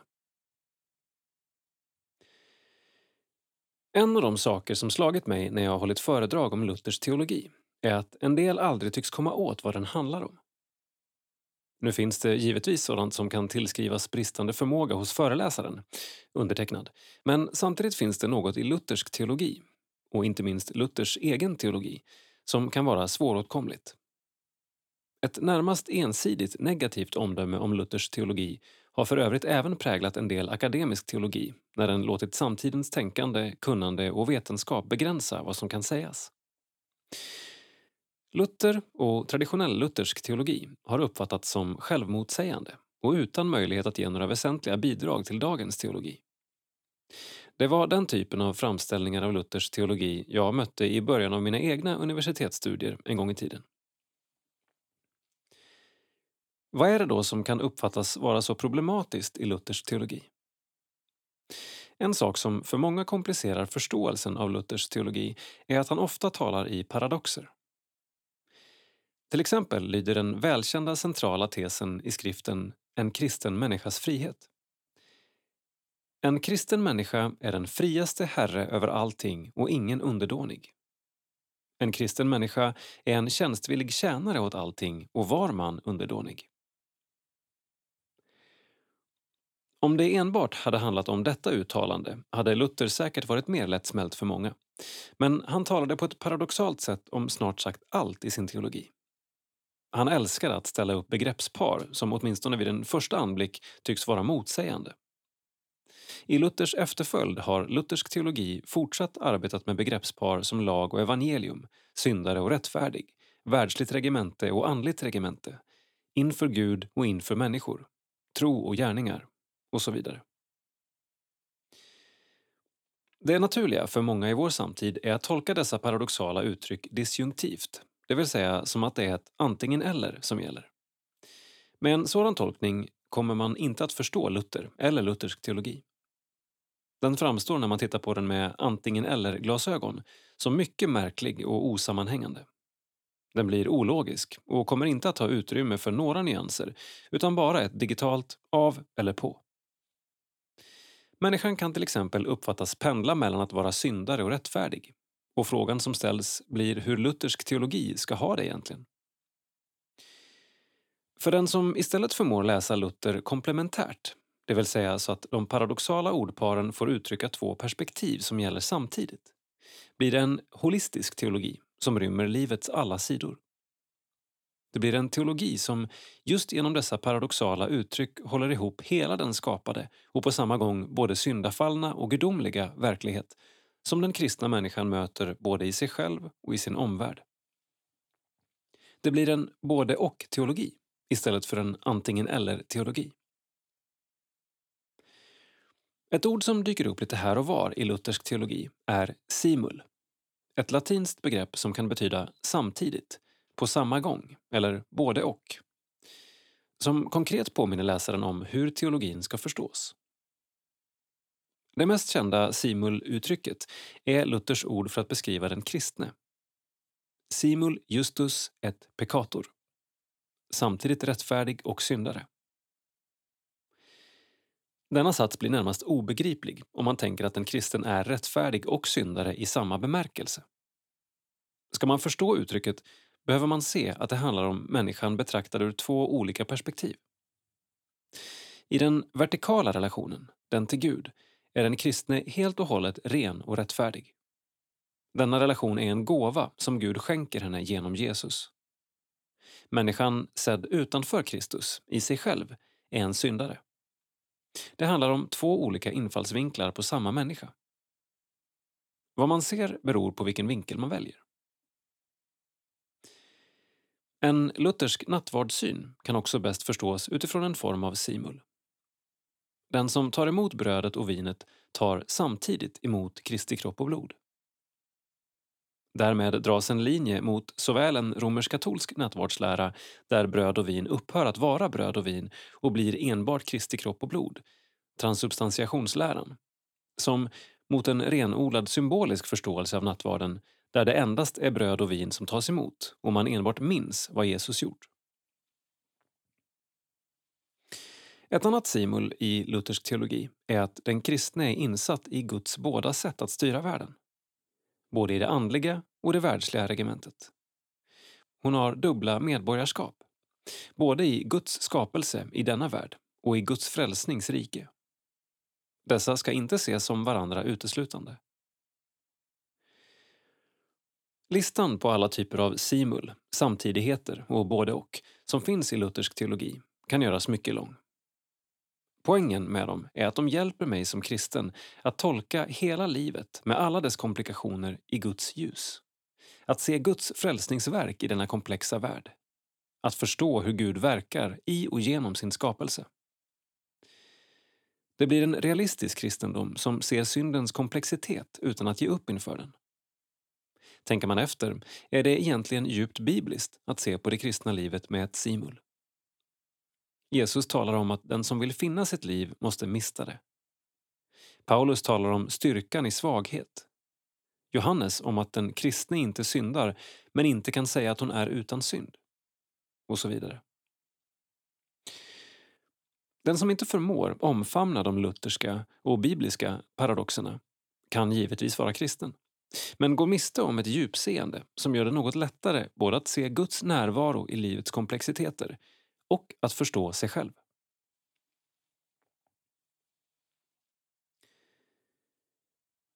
För fördjupning kan jag rekommendera nyss utkomna Simul Inquiries into Luthers Experience of the Christian Life av Robert Kolb, Torbjörn Johansson och Daniel Johansson. Waldenhöck och Ruprecht Verlag 2021. Sida 38 Kyrkohistoria Under 1930-talet var det 40 000 söndagsskolebarn inom EFS och dess ungdomsförbund DUF. Behovet av hjälpmedel till både söndagsskola och andra grupper växte och tidningen Medhjälparen föddes. Här fick man lektionsförslag och tips om sång och lek till söndagsskolan, juniorarbetet, Solglimten och övrigt ungdomsarbete. Frågan om idrott i ungdomsarbetet diskuterades i DUFs styrelse. På läger var det tillåtet att ha gymnastik, men inte spela fotboll. Då nämndes att i Luthersk missionsförening i Danmark tilläts fotboll fastän programmet i övrigt var helt positivt kristligt. Och stadsmissionär Alfred Furberg i Skellefteå skrev 1933 att det vid det första lägret tillät då fotboll och ändå blev en stor mängd av juniorerna frälsta. I Skåne ordnades 1937 ett cykelvandrarläger med övernattning på hölogar. I Jämtland inbjöds 1939 till det första vinterlägret på Jämtbygdens ungdomsskola. Samma år även juniorläger i Värna, Östergötland. Det ordnades många läger lokalt men 9-14 juni blev det premiär för Riksjuniorlägret på Bibelinstitutet i Södertälje. Mottot var Kristus, min framtid mitt hopp. Omkring 150 juniorer från 17 landskap och 64 föreningar kom för att studera Bibeln, sjunga i lägerkören och medverka med sång och vittnesbörd. 1931 firade EFS 75 år. Först var det kolportörsutbildning. Nu utbildades predikanter på Johannelund. Under 30-talet och depressionen i Sverige gjordes en långvarig utredning om utbildningen. Skulle den vara på Johannelund eller flyttas till Hagaberg för att spara pengar? Även frågan om återköp av Johannelund som var såld till Stockholms stad väcktes. Kärleken till Johannelund var stor och 1934 gav årsmötet styrelsen i uppdrag att återköpa marken. Frågan om predikantavskiljningar hade pågått under en tid och den 20 juni 1931 skedde den första avskiljningen med handpåläggning av styrelsens ledamöter. Predikanterna räckte dock inte till för föreningarnas gudstjänster och samlingar utan behov uppstod av utbildning för frivilliga medarbetare. Den 4-24 januari 1932 skedde den första kursen på Mellansels folkhögskola. Ett bevis för att lekmannarörelsen fortsatt att utvecklas. Trots den ekonomiska depressionen satsas pengar på nya lokaler. I Jämtland invigdes 1930 församlingshemmet i Sikås. Det kom så många att alla inte fick plats. I Västerbotten fick EFS en tomt av gruvbolaget och Bolidens kapell invigdes första advent 1930. Missionshemmet i Åsljunga invigdes i juni 1932 och blev en viktig kurs och lägergård i Skåne. 1937 fick Göteborg sin nya gudstjänstlokal och sommarhemmet Svalkan i Stockholm köptes samma år. Nyåkers kristliga folkhögskola, som startade 1922, flyttades hösten 1933 till Frostkåge och fick namnet Övre Norrlands kristliga folkhögskola. 1934 invigdes Nedre Norrlands kristliga ungdomsskola i Mellansel. Sedan invigdes Sundsgårdens ungdomsskola 1938 och Jämtbygdens ungdomsskola 1938 i Holland. Det var början till EFS åtta folkhögskolor, som är många för lilla EFS. Internationellt växte arbetet i början av 30-talet. I förra artikeln skrev vi om den nya kyrkan i Nakamte och 1932 blev Tafari Mekonnen Hospital invigt. Ras Tafari, Haile Selassie, hade skänkt tomt och pengar för både sjukhus och läkarbostad. Läkare var Erik Söderström. Pastorsparet Sally och Uno Karlsson, Kågebo, kom dit 1931 tog över församlingsarbetet och startade även bygget av en större kyrka som var klar 1935. Relationen med Sverige var god. År 1935 återgäldade Sverige Rastafaris besök i Sverige 1924 när kronprins Gustav Adolf och prinsessan Ingrid besökte Etiopien. Vid en mottagning efter gudstjänsten i Addis Abeba delade kronprinsen ut medaljen Vasaorden till pastorerna Nils Nilsson och Olle Eriksson och läkaren Söderström. Sigrid Berggren skrev om händelsen i årsskriften Varde ljus 1936. Men när så Hans Kungliga Höghet bad fröken Sigrid Berggren komma fram och med några hjärtliga ord lämnade mig Vasamedaljen i guld, åtta storleken, näst den största, då kände jag mig slak i knäna. Aldrig hade jag drömt om något dylikt. Det var ju mina 30 år här ute och utmärkelse åt EFS. Och så som ett erkännande av även en kvinnas insats här ute. Även India-missionären Vivi Rinman blev medaljerad 1935 med den engelsk-indiska regeringens Kaisar i Hindi-medalj. Men sedan tog hyllningarna slut.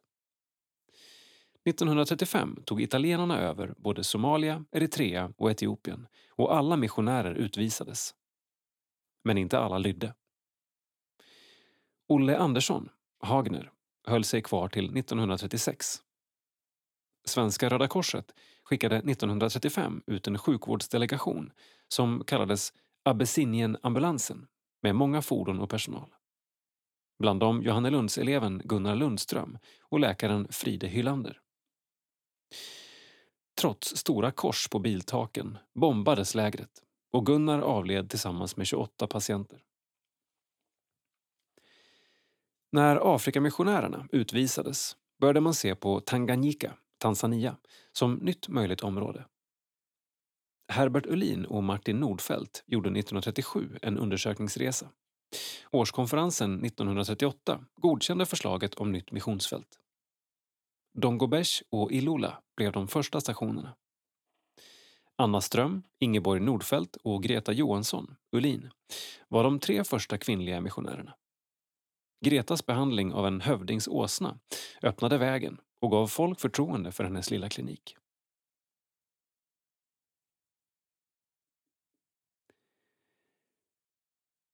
Kommentar Jag fastnar vid citatet och ändå blev en stor mängd av juniorerna frälsta om att fotboll tillåtits på ett kristet läger. Idag är aktiviteter av det slaget närmast regel än undantag, sida vid sida med lovsång, bibelläsning och undervisning. Detta tankesätt kommer från en uppdelning mellan kropp och själ, mellan vad som uppfattas som världsligt och andligt. Idag har vi blivit bättre på att integrera hela människan i vår mission, med dess kreativitet, lust och tävlingsglädje. Idag kanske vi behöver gå motsatt väg och återigen betona vad som ger evig frid, vad det innebär att leva i världen men inte av den.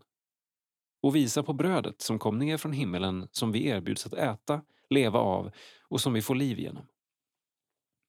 Guds ära är den levande människan, sa kyrkofadern Ireneus.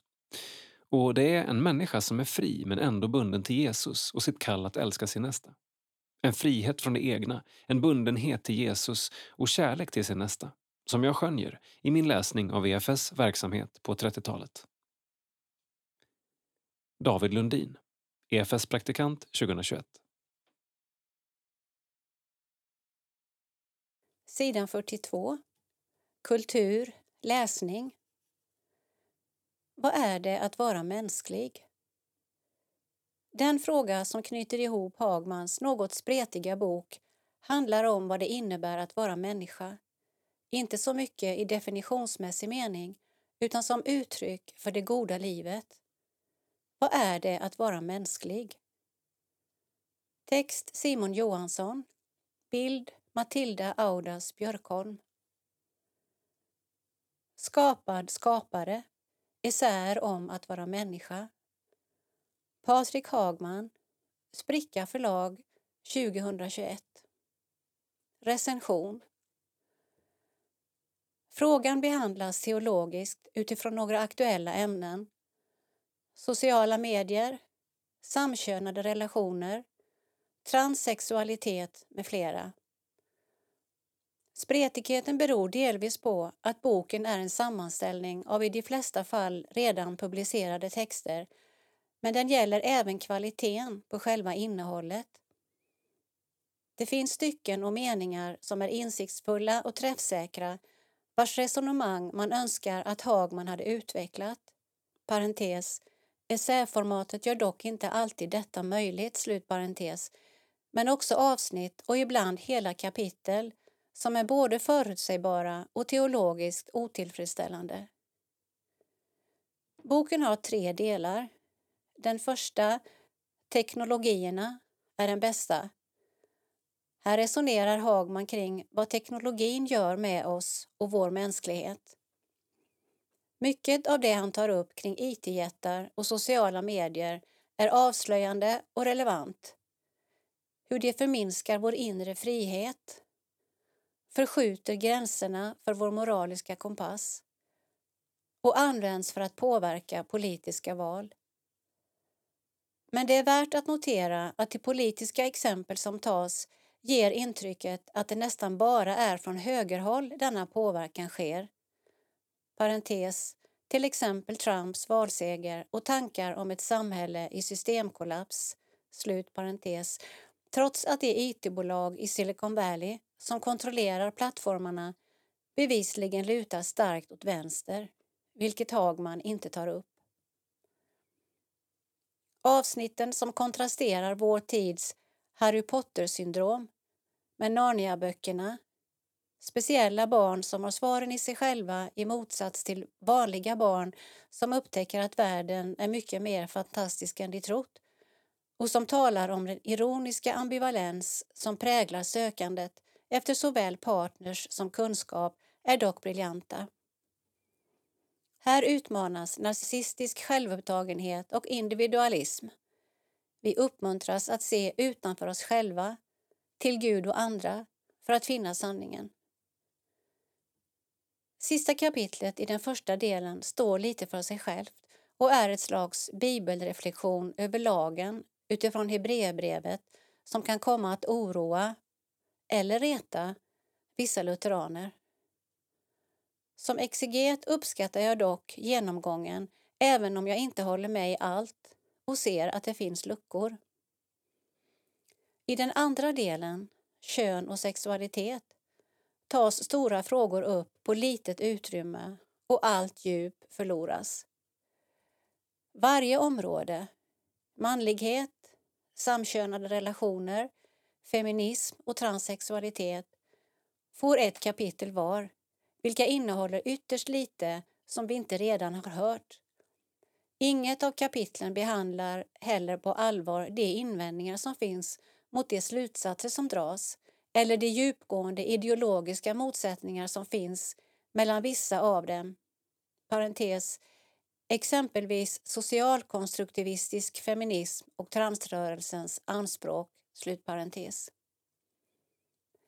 I kapitlet om homosexualitet skrivs en hel del som både konservativa och liberala i frågan kan hålla med om. Parentes, självklarheter skulle vissa kalla det, slut parentes.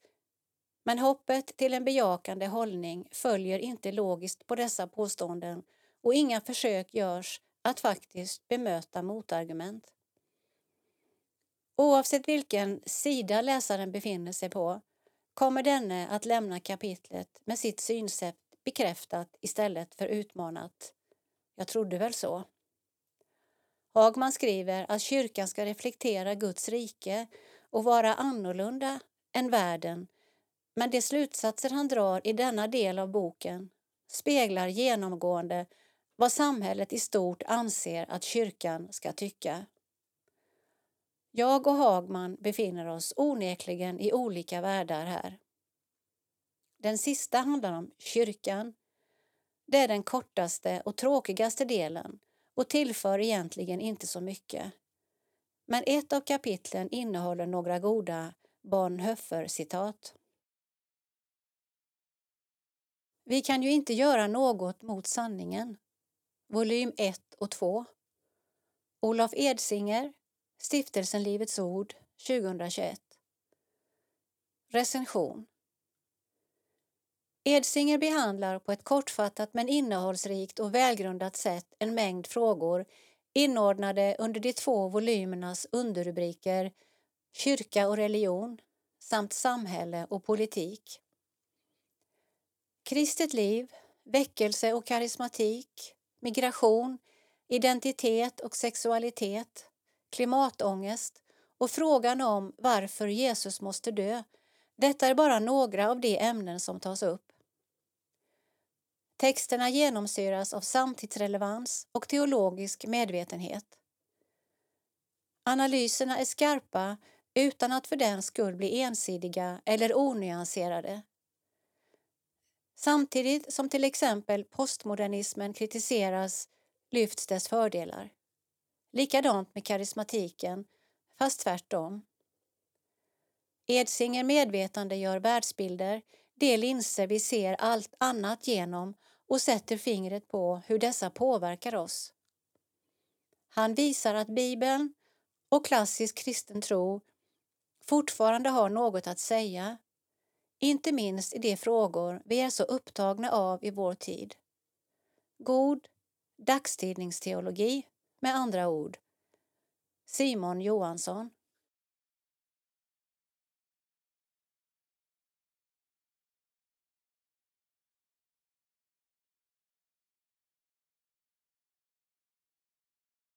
Följa Jesus i en rädslans kultur.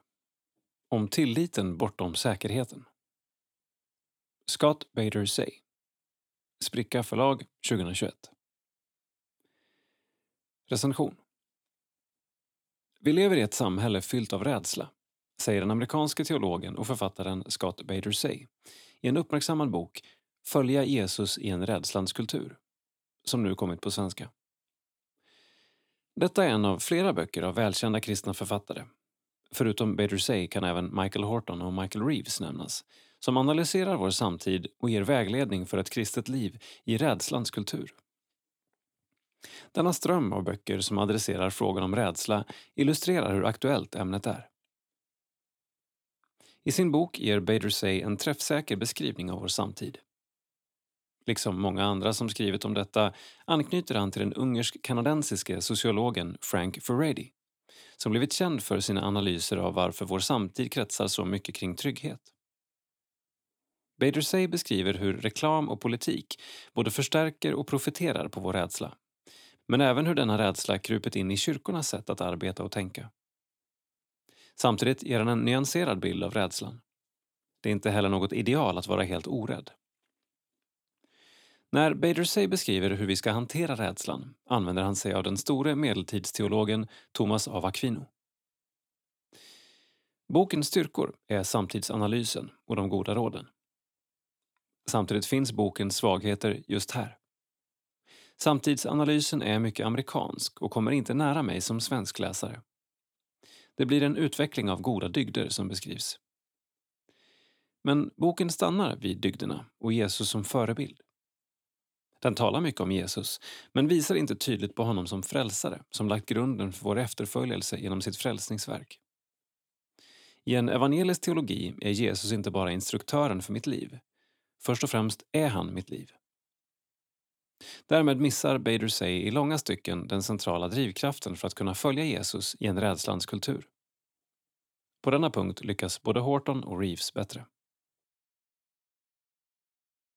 Emmausvägen Tio steg för församlingsveniater. Erik Keiser.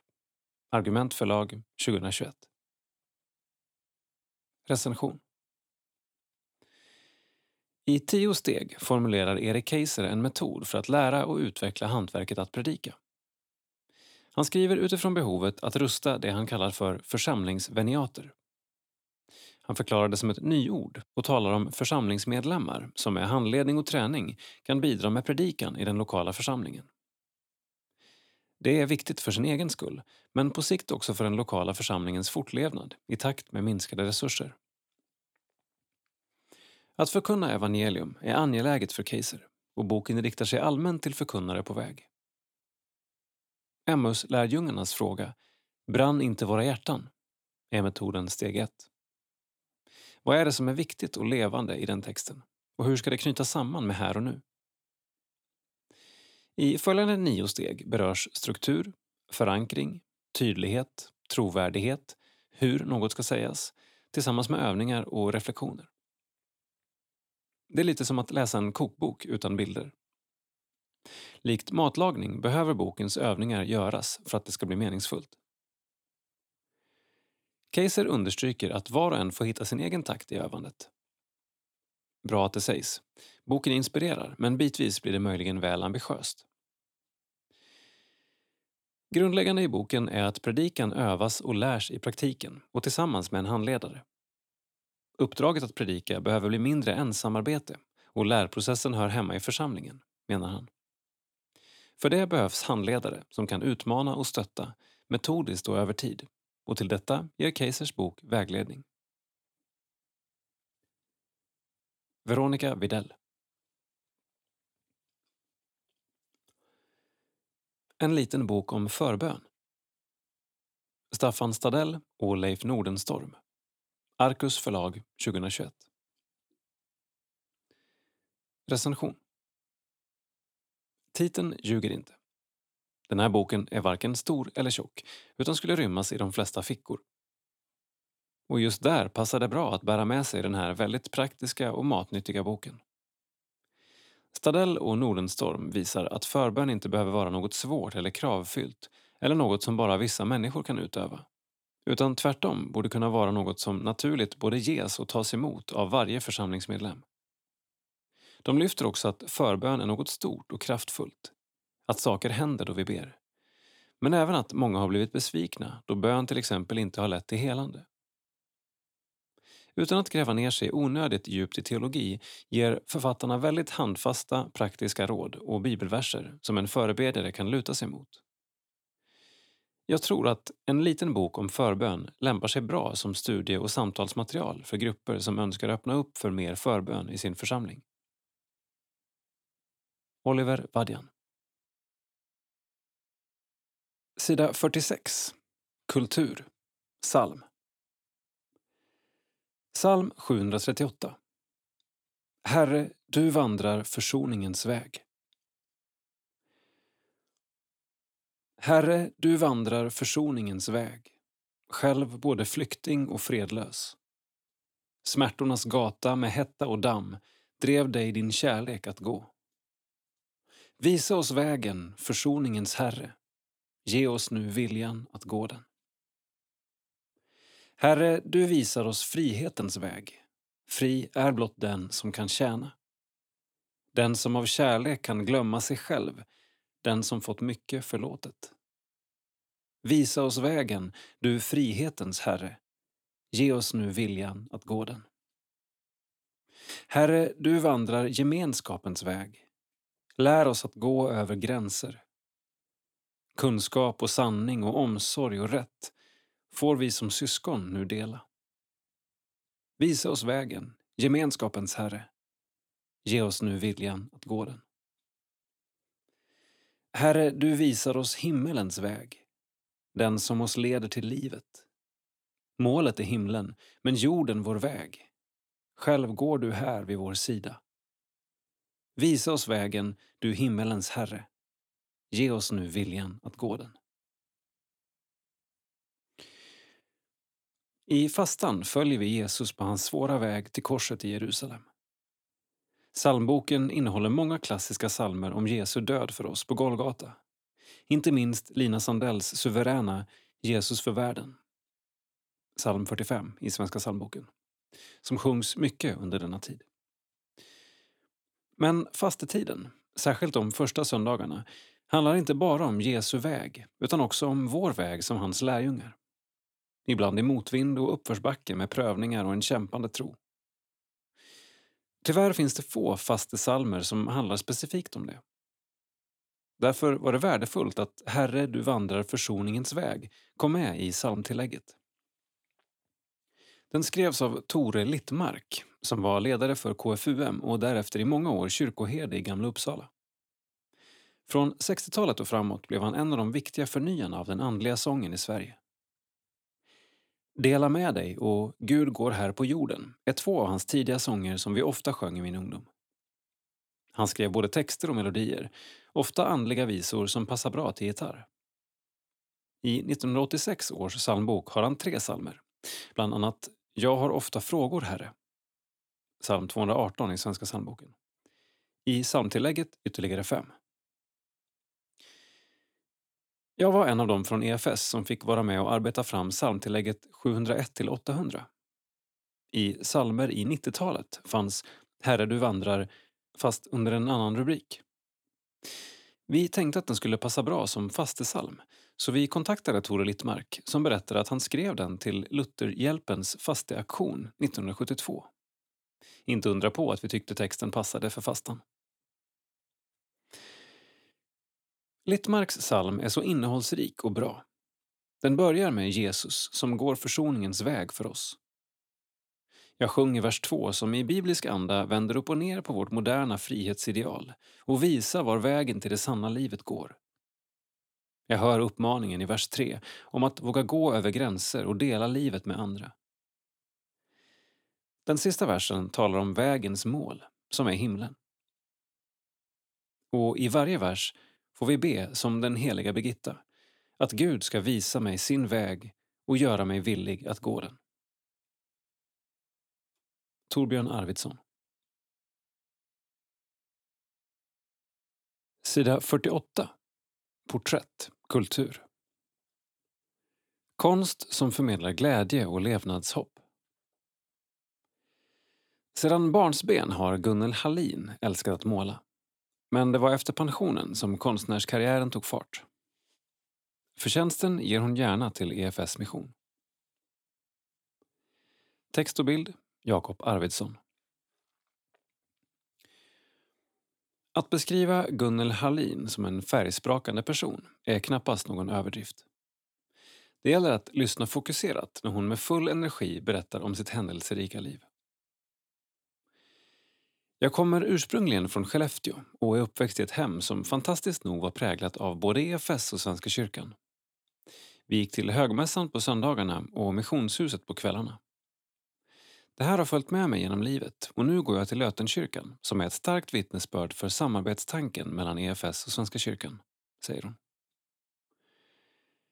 Redan som 11-åring kom missionen in i hennes liv på ett läger i Östanbäck Under något som hette Missionstimmen fick vi lyssna till Nora Pettersson som var missionär i Indien. Hon berättade väldigt personligt om sitt arbete och det grep tag i mig så pass mycket att jag upplevde ett tilltal i mitt hjärta att jag skulle bli missionär. Efter Noras berättelse gick Gunnel till en av ledarna och delade vad hon hade upplevt. Jag berättade om rösten i mitt hjärta och fick svaret Var rädd om den rösten, för det ska nog bli ditt liv.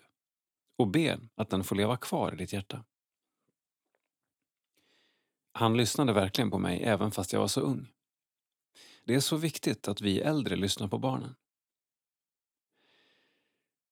Redan i denna ålder fick Gunnel utlopp för sin konstnärliga ådra. För att ha råd med lägeravgiften hade Gunnels pappa köpt träslevar som de sedan sålde vidare efter att Gunnel förskönat slevarna med kurbitsmönster, dalamotiv. Men trots påtryckningar från folk som sett hennes talang blev det ingen konstskola när det var dags att utbilda sig. Gunnel ville bli lärare för att få en bra ingång till att följa kallelsen att bli missionär. Jag kom in på lärarseminariet i Luleå och det var en jättefin tid. Där träffade jag också min man Tord genom den kristna studentrörelsen. Efter att båda tagit lärarexamen flyttade de till Uppsala för att Tord skulle läsa teologi. Gunnel hade från början av deras relation varit tydlig om sin kallelse att bli missionär. Och när hon hunnit bli 28 år var tiden inne att paret och deras tre barn skulle sändas ut. Vi gick till Svenska kyrkans mission och blev antagna. Vi fick åka till Rhodesia, numera Zimbabwe, och stannade där i tio år under tre omgångar. Känslan när vi kom dit var, nu är jag hemma. Jag skulle aldrig vilja vara utan de åren. Jag jobbade intensivt med viktiga arbetsuppgifter, fick ett nytt land och vänner för livet. Men när kriget kom gick det inte längre att vara där, så vi tvingades flytta därifrån. Väl i Sverige fortsatte Gunnel med läraryrket och Tord blev så småningom biskop i Uppsala stift, 1990 till 2000. Konstnärsådran pulserade fortfarande, men med fyra barn, heltidsjobb som lärare och alla veckovisa gäster att ta hand om på Biskopsgården fanns inte mycket tid över. Vi hade aldrig någon catering utan jag skötte om allt. När jag tänker tillbaka var det alldeles för mycket på samma gång.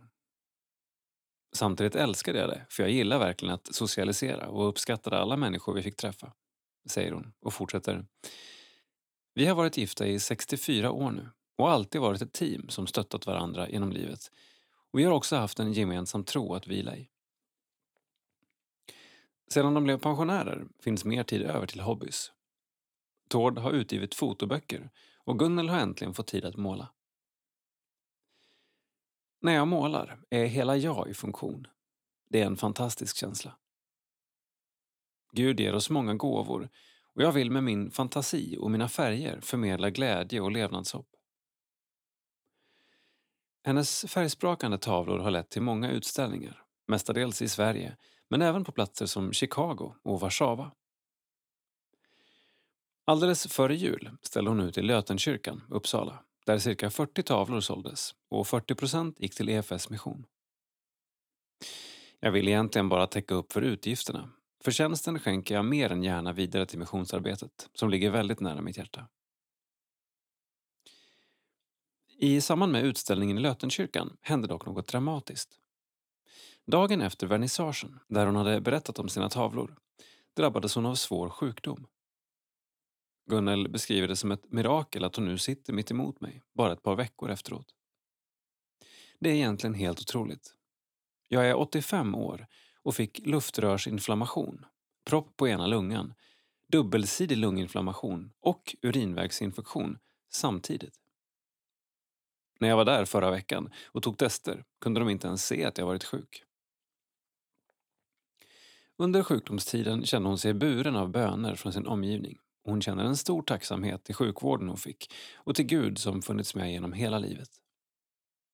Jag skulle inte kunna tänka mig ett liv utan en relation till Jesus. I vår hall hänger en tavla jag gjort där det står Han är med eder alla dagar. Den har hängt på alla platser vi bott på och jag flyttar den ibland så jag inte ska missa den. Det är bara en sak som håller i livet och det är Gud. Allt annat förändras ju. Innan vi skiljs åt skiner Gunnel upp, när hon märker att jag spanar in gruppbilderna av släkten som hänger i köket. Titta! I början var det bara jag och Tord och nu är vi så här många. Vilken välsignelse, säger hon och torkar en tår av tacksamhet. Så ser vi en bild på en av Gunnels tavlor. Den går i gula och röda nyanser med ett antal kors i olika storlekar inringade i cirklar. Med bildtexten Tavlan heter Jesus för världen. Korset i mitten omges av flera andra kors och syftar till att kristendomen ska få spridas över hela världen. Gunnel Hallin Ålder 85 Bor Uppsala Familj Maken Tord, fyra vuxna barn med familjer. Yrkesliv Speciallärare och missionär. Bibelord Glädjen eder i Herren alltid. Filipperbrevet 4 och 4. Sida 53. Info. Kalendarium, information, kungörelser, sociala medier och mycket mer som rör EFS och SALT. Har du frågor? Kontakta oss på budis efs.nu. På gång. 25 februari, 18 mars. Göteborg. Kings Cross, mötesplats för unga vuxna. 5-11 mars, Åre. Konfa 2022. Vintervecka på Hollandsgården. 8 mars, online. Internationell kväll, kvinnodagen. 9-12 mars, Umeå. Sportlov på Strömbäck. 15 mars, online. Infokväll om EFS praktikantprogram på EFS Instagram. Hallå där, Per Lindberg, som ska vara med och leda lovsång på EFS och SALTs årskonferens 2022. Vad tar du med dig från ditt idoläventyr? Alla nyfunna vänner och erfarenheter av hur det känns att få göra det man drömt om. Jag har även blivit stärkt i min tillit till Gud, som bär genom allt även när man på kort varsel behöver ställa om hela sitt liv. Hur känns det att få leda lovsång under årskonferensen? Jag ser fram emot det mycket. Jag vet att bland annat Petralin är med och spelar, vilket känns lyxigt. Jag kommer med förväntan inför vad Gud vill uppenbara för oss i år. Vad hoppas du att årskonferensen ska få betyda? Att människor ska få bli påfyllda av liv, hopp och frid som sedan får genomsyra ett helt verksamhetsår. Så att vi frimodigt kan betjäna våra församlingar landet runt med glädje och dela evangeliet. Människor behöver det. Konferens för alla åldrar. EFS och SALT satsar på den yngre generationen med en maxad barnkonferens. Barnens konferens kommer ske parallellt med årskonferensen den 26-29 maj i Helsingborgs arena. Jag hoppas att barnen får möta Herren och bli grundade i en tro som håller länge. Barnen kommer få leka loss och förstå mer om vem Gud är, berättar Isa Jönsson som är projektledare för barnkonferensen. Barnkonferensen kommer att ske under samma tak som årskonferensen. I anslutning till Helsingborg Arena finns en stor lekpark Isa berättar att man som förälder kommer kunna checka in och ut sitt barn upp till 13 år och att det även finns aktiviteter som riktar sig till äldre tonåringar och ungdomar. Vi vill att föräldrar ska kunna slappna av och veta att barnen blir riktigt bortskämda. Och vi vill även ge verktyg för att föräldrar ska kunna hjälpa sina barn i sin tro, även efter konferensen. Leva mission kommer vara temat för både barnkonferensen såväl som för årskonferensen. Isa hoppas lära sig mycket av barnens frimodighet och vill gärna lyfta fram hur viktiga barnen har varit för en väckelserörelse som EFS är sprungen ur. Vi har inte alltid varit bra på att lyfta fram barnen och hur deras tro haft betydelse för att se människor och samhällen förvandlade av Jesus. Det vill vi göra under konferensen. Jag vill hedra barnens tro och frimodighet. Vi har mycket att lära av den yngre generationen. Sida 55 Info insamling. Tack från Somalia. Under januari månad samlade vi in till EFS internationella mission med fokus på livsviktig vård i Somalia. Jag vill säga ett stort tack till EFS och alla människor som skänkt pengar, säger Dr. Kadar som arbetar för EFS samarbetsorganisation Varsan. Han berättar att Varsan redan sett tydliga resultat av sitt arbete i de områden och internflyktingläger där de varit verksamma sedan starten 2017.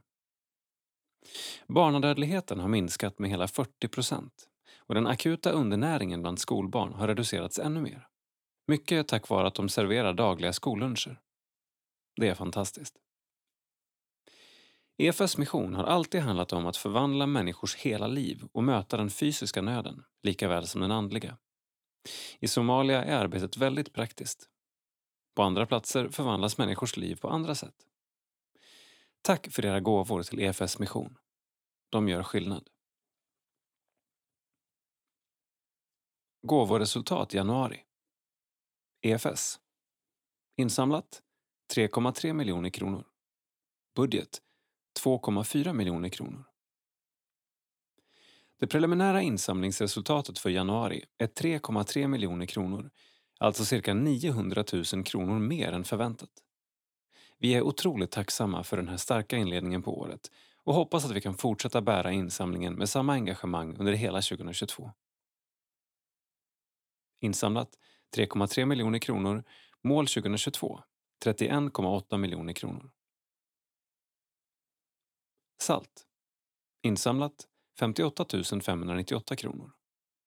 Mål 2022 1 miljon kronor. Ett nytt år är här med nytt insamlingsmål. Tack för alla gåvor hittills. Allt Salt gör är för att barn och unga ska få lära känna, komma till tro på och följa Jesus Kristus. Kanske det är i år du blir månadsgivare. Hyvings hörna. Att spara i aktier och fonder blir allt mer populärt. Kanske är du en av dem som gör det. Visste du att du kan ge gåvor till EFS samtidigt som du sparar? Swedbank Robur har en fond som heter Humanfonden. Det är en bred fond med etisk profil, som många andra. Men istället för att betala en fondavgift till banken så kan motsvarande belopp, 2% gå till EFS mission. Din fond förändras i värde på samma sätt som de andra fonderna och EFS får gåvor. Och det sker utan att du först behöver skatta för pengarna. För 2021 fick EFS nästan 2,3 miljoner i gåvor från fondsparare i Humanfonden. Det motsvarar till exempel halva kostnaden för Johannelund eller kostnaden för våra missionärer i Etiopien. Med Humanfonden kan du ge mer gåvor än idag utan att det kostar dig något. Bra va? Roland Hyving, ekonomichef EFS. Vill du veta mer? Kontakta ekonomi efs.nu.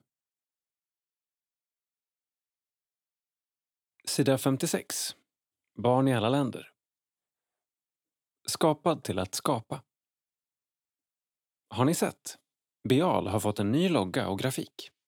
Den symboliserar det som är Bials längtan. Att ge barn i Sverige ökad kunskap om och stärkt engagemang för mission utifrån ett globalt perspektiv. Att barn får lära sig om barns rättigheter och livssituation i olika länder. Samt att ge barn möjlighet att genom sin egen insamling vara med och göra världen bättre för barn. I år har Bial temat Skapad till att skapa och vi lyfter barns behov av och förmåga till lek, vila och kreativitet. I barngrupperna och missionen kan vi använda den skaparglädje och fantasi Gud gett oss. Välkommen att haka på EFS kampanj för Bial med samma tema som är igång. Sofia Svensson, Bial-inspiratör. Insamlingsresultat. Mål 2022 1,7 miljoner kronor. Insamlat 249 689 kronor.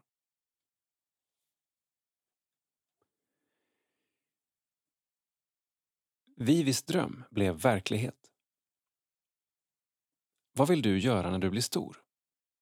Har du fått den frågan någon gång? Nu ska du få höra om en flicka som hette Vivi Rinman som bestämde sig att bli missionär när hon bara var 12 år. Då träffade hon nämligen två modiga kristna kvinnor, Hanna och Lavinia, och de var missionärer i Indien. En dag besökte de Vivis kyrka i Göteborg och när de berättade om sina liv i Indien var det som om kärlek bubblade ur dem. De lärde instängda kvinnor att läsa och skriva, gav dem sjukvård och berättade om Jesus. Du kanske kommer till oss när du blir stor, sa Hanna till Vivi. Ja, nu fick Vivi en dröm. Hon ville också åka till Indien och tjäna Gud precis som Hanna och Lavinia. Men vad skulle hon göra nu? Hon kunde inte resa till Indien bara 12 år gammal, men hon ville så gärna vara med i missionsarbetet redan nu. I Vivis kyrka fanns det en förening som skrev brev till Hanna och Lavinia och bad för dem och kvinnorna i Indien. Och så samlade de in pengar. Det kunde Vivi hjälpa till med. Hon gick runt med en lista där personer kunde skriva upp sitt namn och hur mycket pengar de lovade att ge.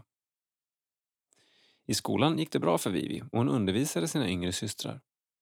Hanna hade sagt till Vivi att en missionär helst ska kunna behandla sår, så Vivi lärde sig även sjukvård. Och så kom dagen då hennes dröm skulle gå i uppfyllelse. Den 8 november 1897, när hon är 22 år, står hon i hamnen i Göteborg och ska resa som missionär till Indien. Vivi tycker det är hemskt att lämna sin mamma, men hon är redo. Direkt när Vivi kommer fram till Indien får hon börja arbeta. Inte med kvinnorna, som Hanna och Lavinia pratat om, utan på ett barnhem. För det hade blivit hungersnöd i Indien och missionärerna hade öppnat barnhem. Vivi var så ledsen att se barnen som blivit sjuka på grund av att de inte hade mat så det räckte. Om hon ändå hade gåvan att bota sjuka, tänkte hon. Men Vivi gjorde det hon kunde. Undervisa, ha andakt, leka och ge kärlek och sjunga. Och så fortsatte det. I 40 år tjänade Vivi Gud i Indien. Vivi visste att var hon än skulle vara i världen så skulle hon vara i Guds händer.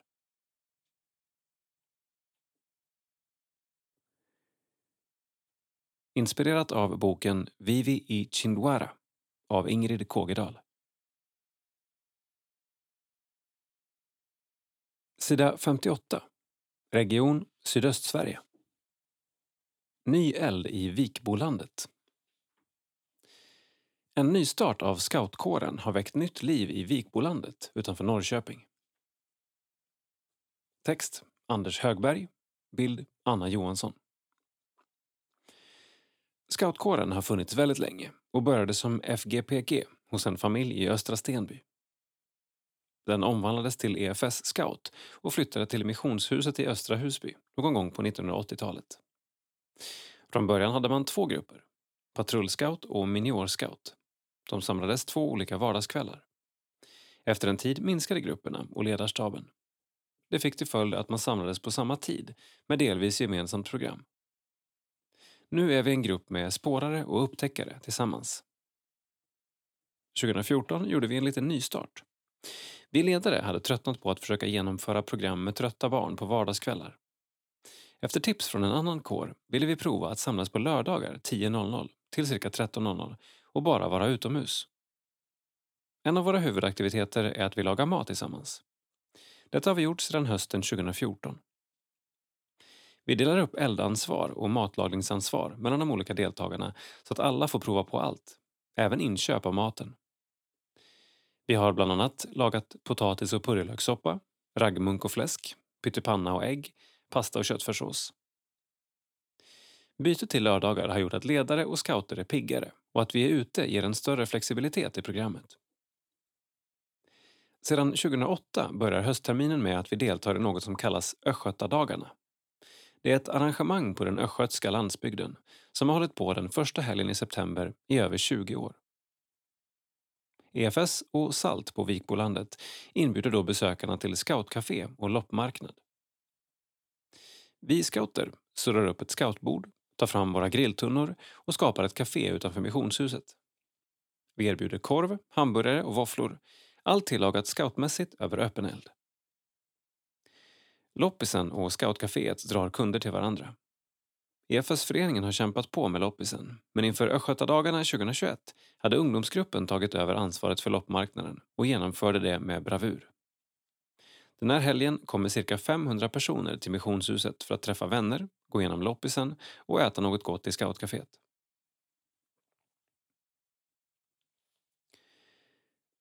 Bönevandring i samhället Sedan 2013 har regelbundna bönevandringar genomförts i Östra Husby. Text och bild Elisabeth West. Under åren har vi haft olika bönesatsningar i EFS på Vikbolandet. Vi har haft bönesamlingar, bönegudstjänster, bönedygn och böneveckor i missionshuset. Under 2009 kom ett förslag på att vi skulle gå en bönevandring i vårt samhälle Östra Husby. Vi bestämde att vi skulle gå runt samhället och stanna vid några utvalda platser. Vi stannade bland annat vid skolan och bad för rektorer, lärare, elever, mot mobbing med mera. Vi hade också böneplatser vid kyrkan, företag, vårdcentralen och äldreboendet. Från 2013 har vi regelbundet varit runt 5 till 6 personer som gått bönevandringar ungefär en gång per månad. Vi har känt en glädje i att be för vårt samhälle och tror att Gud hör bön. Vi blev särskilt glada när vi en kväll kom till skolgården och fick se ett Kristusmonogram på skolgården. Det var ju naturligtvis en markering att parkering var förbjuden på denna plats men vi upplevde på något sätt att Jesus satt sitt märke på skolgården.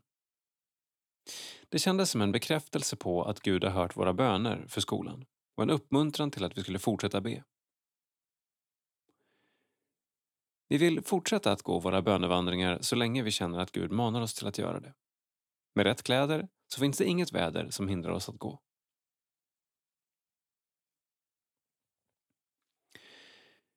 Och sök den stads bästa dit jag har fört er i fångenskap och be för den till Herren. När det går väl för den går det också väl för er. Jeremia 29 och 7. Sida 60. Region Norrbotten. Källan, Stjärnan och Kärnan. Nu när det nya året börjat planeras det för en stor händelse som kommer. Patrullriks 2023 i Mjösjöliden. Text Inga-Britt Johansson. Att få förbereda, tänka ut, dela idéer, spåna, drömma och be är en gåva. Vi ska få samlas i alla åldrar till några händelserika dagar där vi får gå tillbaka till källan, stjärnan och kärnan. Vi mår alla bra av att vara på läger och att få träffa och lära känna andra. Vi mår bra av att vara ute i Guds fantastiska natur. Vi mår bra av att lära oss nya saker. Vi mår bra av att få vara med och ge, både av oss själva och av våra gåvor. Vi har ett tema för lägret och det är rotad Efesierbrevet 3 och 14-21. Det känns som att det här bibelordet sammanfattar mycket av det vi vill med Patrullriks. Det är en märklig tid vi lever i och mycket känns osäkert. Men vi vill ändå förbereda oss på alla sätt vi kan för att kunna vara på läger. Hur gör jag det? Var börjar jag? Jag kan ju inte så mycket. Jag talar av egen erfarenhet. Jag kunde inte så mycket när jag började, men jag lär mig eftersom. Man kommer långt bara genom att vilja. Jag har mött många kloka ledarkollegor, föräldrar och barn som har lärt mig. Det är så bra när vi får dela våra kunskaper med varandra. Vi har många härliga scoutgrupper i Norrbotten och kanske är det några som funderar och skulle vilja starta en grupp, både i Norrbotten och i resten av landet. Men hur gör jag då? Jag börjar med att hitta några likasinnade och så planerar ni. Vi kommer att lägga ut lägerdags på Patrullriks hemsida det är ett material med färdiga samlingar som man kan använda för att komma igång. Sen kan du alltid fråga närmaste kyrka eller bönhus om de har några idéer eller fråga någon som du vet är ledare redan. Det är bra att ha viss baskunskap. Kunna hantera kniv och yxa, kunna elda och kunna lite första hjälpen. Vi kommer att ha en scoutledarutbildning i Norrbotten två lördagar under våren 2022. Där tar vi upp dessa saker, men också mycket annat. Det vill jag uppmuntra andra regioner till också. Att samla ledarna och börja prata scoutläger. Men det är inte bara det praktiska vi behöver träna oss på. Vi behöver fundera över våra värderingar, hur vi ser på våra medmänniskor, hur vi vuxna ser på barnen och ungdomarna. Alla ska känna sig trygga när de kommer till samlingar och läger. Jesus lyfter på ett särskilt sätt fram barnen. Det behöver vi som vuxna ta till oss. Vi vill att alla ledare ska göra någon form av trygga möten-utbildning innan Patrullriks. Det här är viktiga saker och ska inte väljas bort. Vi får återkomma till detta, men återigen, har ni idéer i era regioner så kör. Scouting är ett fantastiskt sätt att umgås över alla generationer. Det är inte så att när man uppnått en viss ålder så kan man inte vara med. Tvärtom har ni äldre mycket att bidra med till barnen och ungdomarna.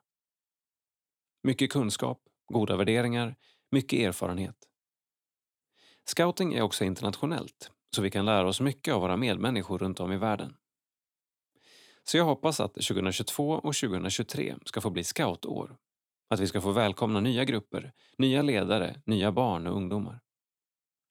Jag ser fram emot att få samlas runt en lägereld och ropa Ni där borta, är ni klara? Jajamensan, fattas bara. Sida 62. Nytt i livet. Till minne. Lennart Möller. Den 19 november somnade Lennart Möller in efter flera års sjukdom. Han blev 67 år gammal. Lennart begravdes i Ytterselö kyrka den 15 december på den ö där familjen köpt en tomt på för drygt 20 år sedan och byggt ett hus som Lennart själv ritat. Lennart var en mycket speciell man. Han blev tidigt intresserad av naturen, miljön och sådant som påverkar människors hälsa. På minnesstunden i Ytterselö församlingshem var många talare överens om att Lennart hade en annan attityd till tid och livet än många av oss. Det mesta i livet var lätt att utföra. Som byggen av trädgårdsdammar, modelljärnvägar och att rita och bygga hus. Det var mycket som Lennart ville hinna med. Hans engagemang för Guds rike var lika imponerande och kände få gränser. Lennart var en av de drivande i EFS ungdom. Han satt i EFS riksstyrelse i 26 år. Normalt är kanske max 9 år. Var många år med i Johannelunds högskolestyrelse och en av initiativtagarna till Jesusmanifestationen i Stockholm, vilken pågick årligen under flera år.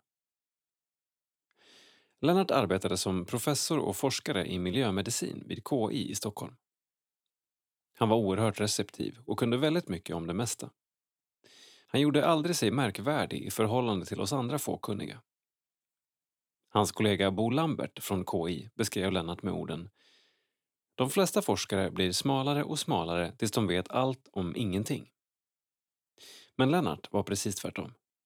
Han blev bredare och bredare i sin kunskap och visste väldigt mycket om hur farlig luft kan vara, hur vi ska äta för att må bra och mycket mera.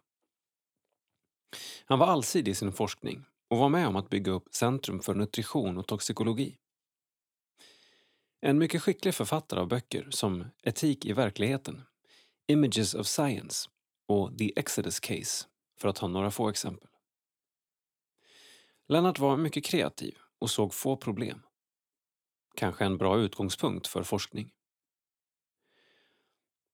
När svältkatastrofen slog till 1984 i Etiopien var Lennart en av idégivarna till alla de insamlingsaktiviteter och matdistributionsinsatser som EFS kunde ta ansvar för. Han var verkligen helhjärtad i sitt engagemang för EFS, såväl som andra kyrkliga sammanhang. Jag fick glädjen att samarbeta med Lennart under många somrars konferenser i Timmernabben samt i EFS styrelse. Vänskapen med Lennart och Marie Möller samt döttrarna Pernilla och Angelica har berikat mitt liv mycket. Det är jag mycket tacksam för. Stefan Svensson, Hässleholm. Avlidna. Vår älskade Margareta Almqvist. Född 13 november 1937, avliden 19 december 2021. Har stilla insomnat. I ljust minne bevarad hos oss. Eva och Magnus, Mikael och Pia, Kalle och Anneli, Siri och Patrik. Barnbarn, barnbarnsbarn, syskon, släkt och vänner. Du omsluter mig på alla sidor och håller mig i din hand. Saltaren 139 och 5. Begravningen har ägt rum i Holmsunds kyrka den 14 januari. Tänk gärna på Bial. Se minnessidor fonus.se. Vår innerligt älskade Börje Sjölander, född 28 mars 1947, har lämnat oss i djupaste stor sorg och saknad. Öjersjö, 4 december 2021. Birgitta Emma och Sjur Andreas Selma David Ebba Oskar Gun-Marie Leif och Elisabeth med familjer Övrig släkt och vänner Du omsluter mig på alla sidor och håller mig i din hand. Saltaren 139.5 Tack för all kärlek och omtanke. Vi är lyckliga som fått ha dig i våra liv. Begravningsgudstjänsten har ägt rum.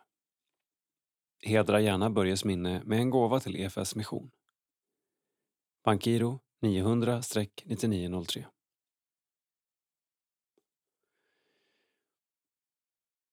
Min innerligt älskade make, vår underbara pappa, svärfar, farfar och morfar. Anders Andersson. Född 15 juni 1929 har idag stilla insomnat i tron på sin frälsare. Holland den 6 januari 2022. Berit. Per och Åsa. Daniel. Karin och Johan. Mikael och Elinor. Eva och Lars. Samuel. Mattias och Rakel. Altaf. Åsa och Björne. Petrus och Abigail. Jonas och Louise. Miriam och Filip, Ester och Kevin. Rut och David, Hanna, Frida och Ola, Anton. Barnbarnsbarn, övrig släkt och många vänner. Herren är min herde, mig skall intet fattas. Han låter mig vila på gröna ängar. Han för mig till vatten där jag finner ro. Idel godhet och nåd ska följa mig i alla mina livsdagar och jag ska bo i Herrens hus evinnerligen. Saltaren 23, vers 1-2 och 6. Begravningen har ägt rum. Tänk gärna på EFS internationella mission. Bankiro 900-9903 eller swish 123 602 56 62. Jarpensbegravningsbyrå.se Sida 66 Krönika Salt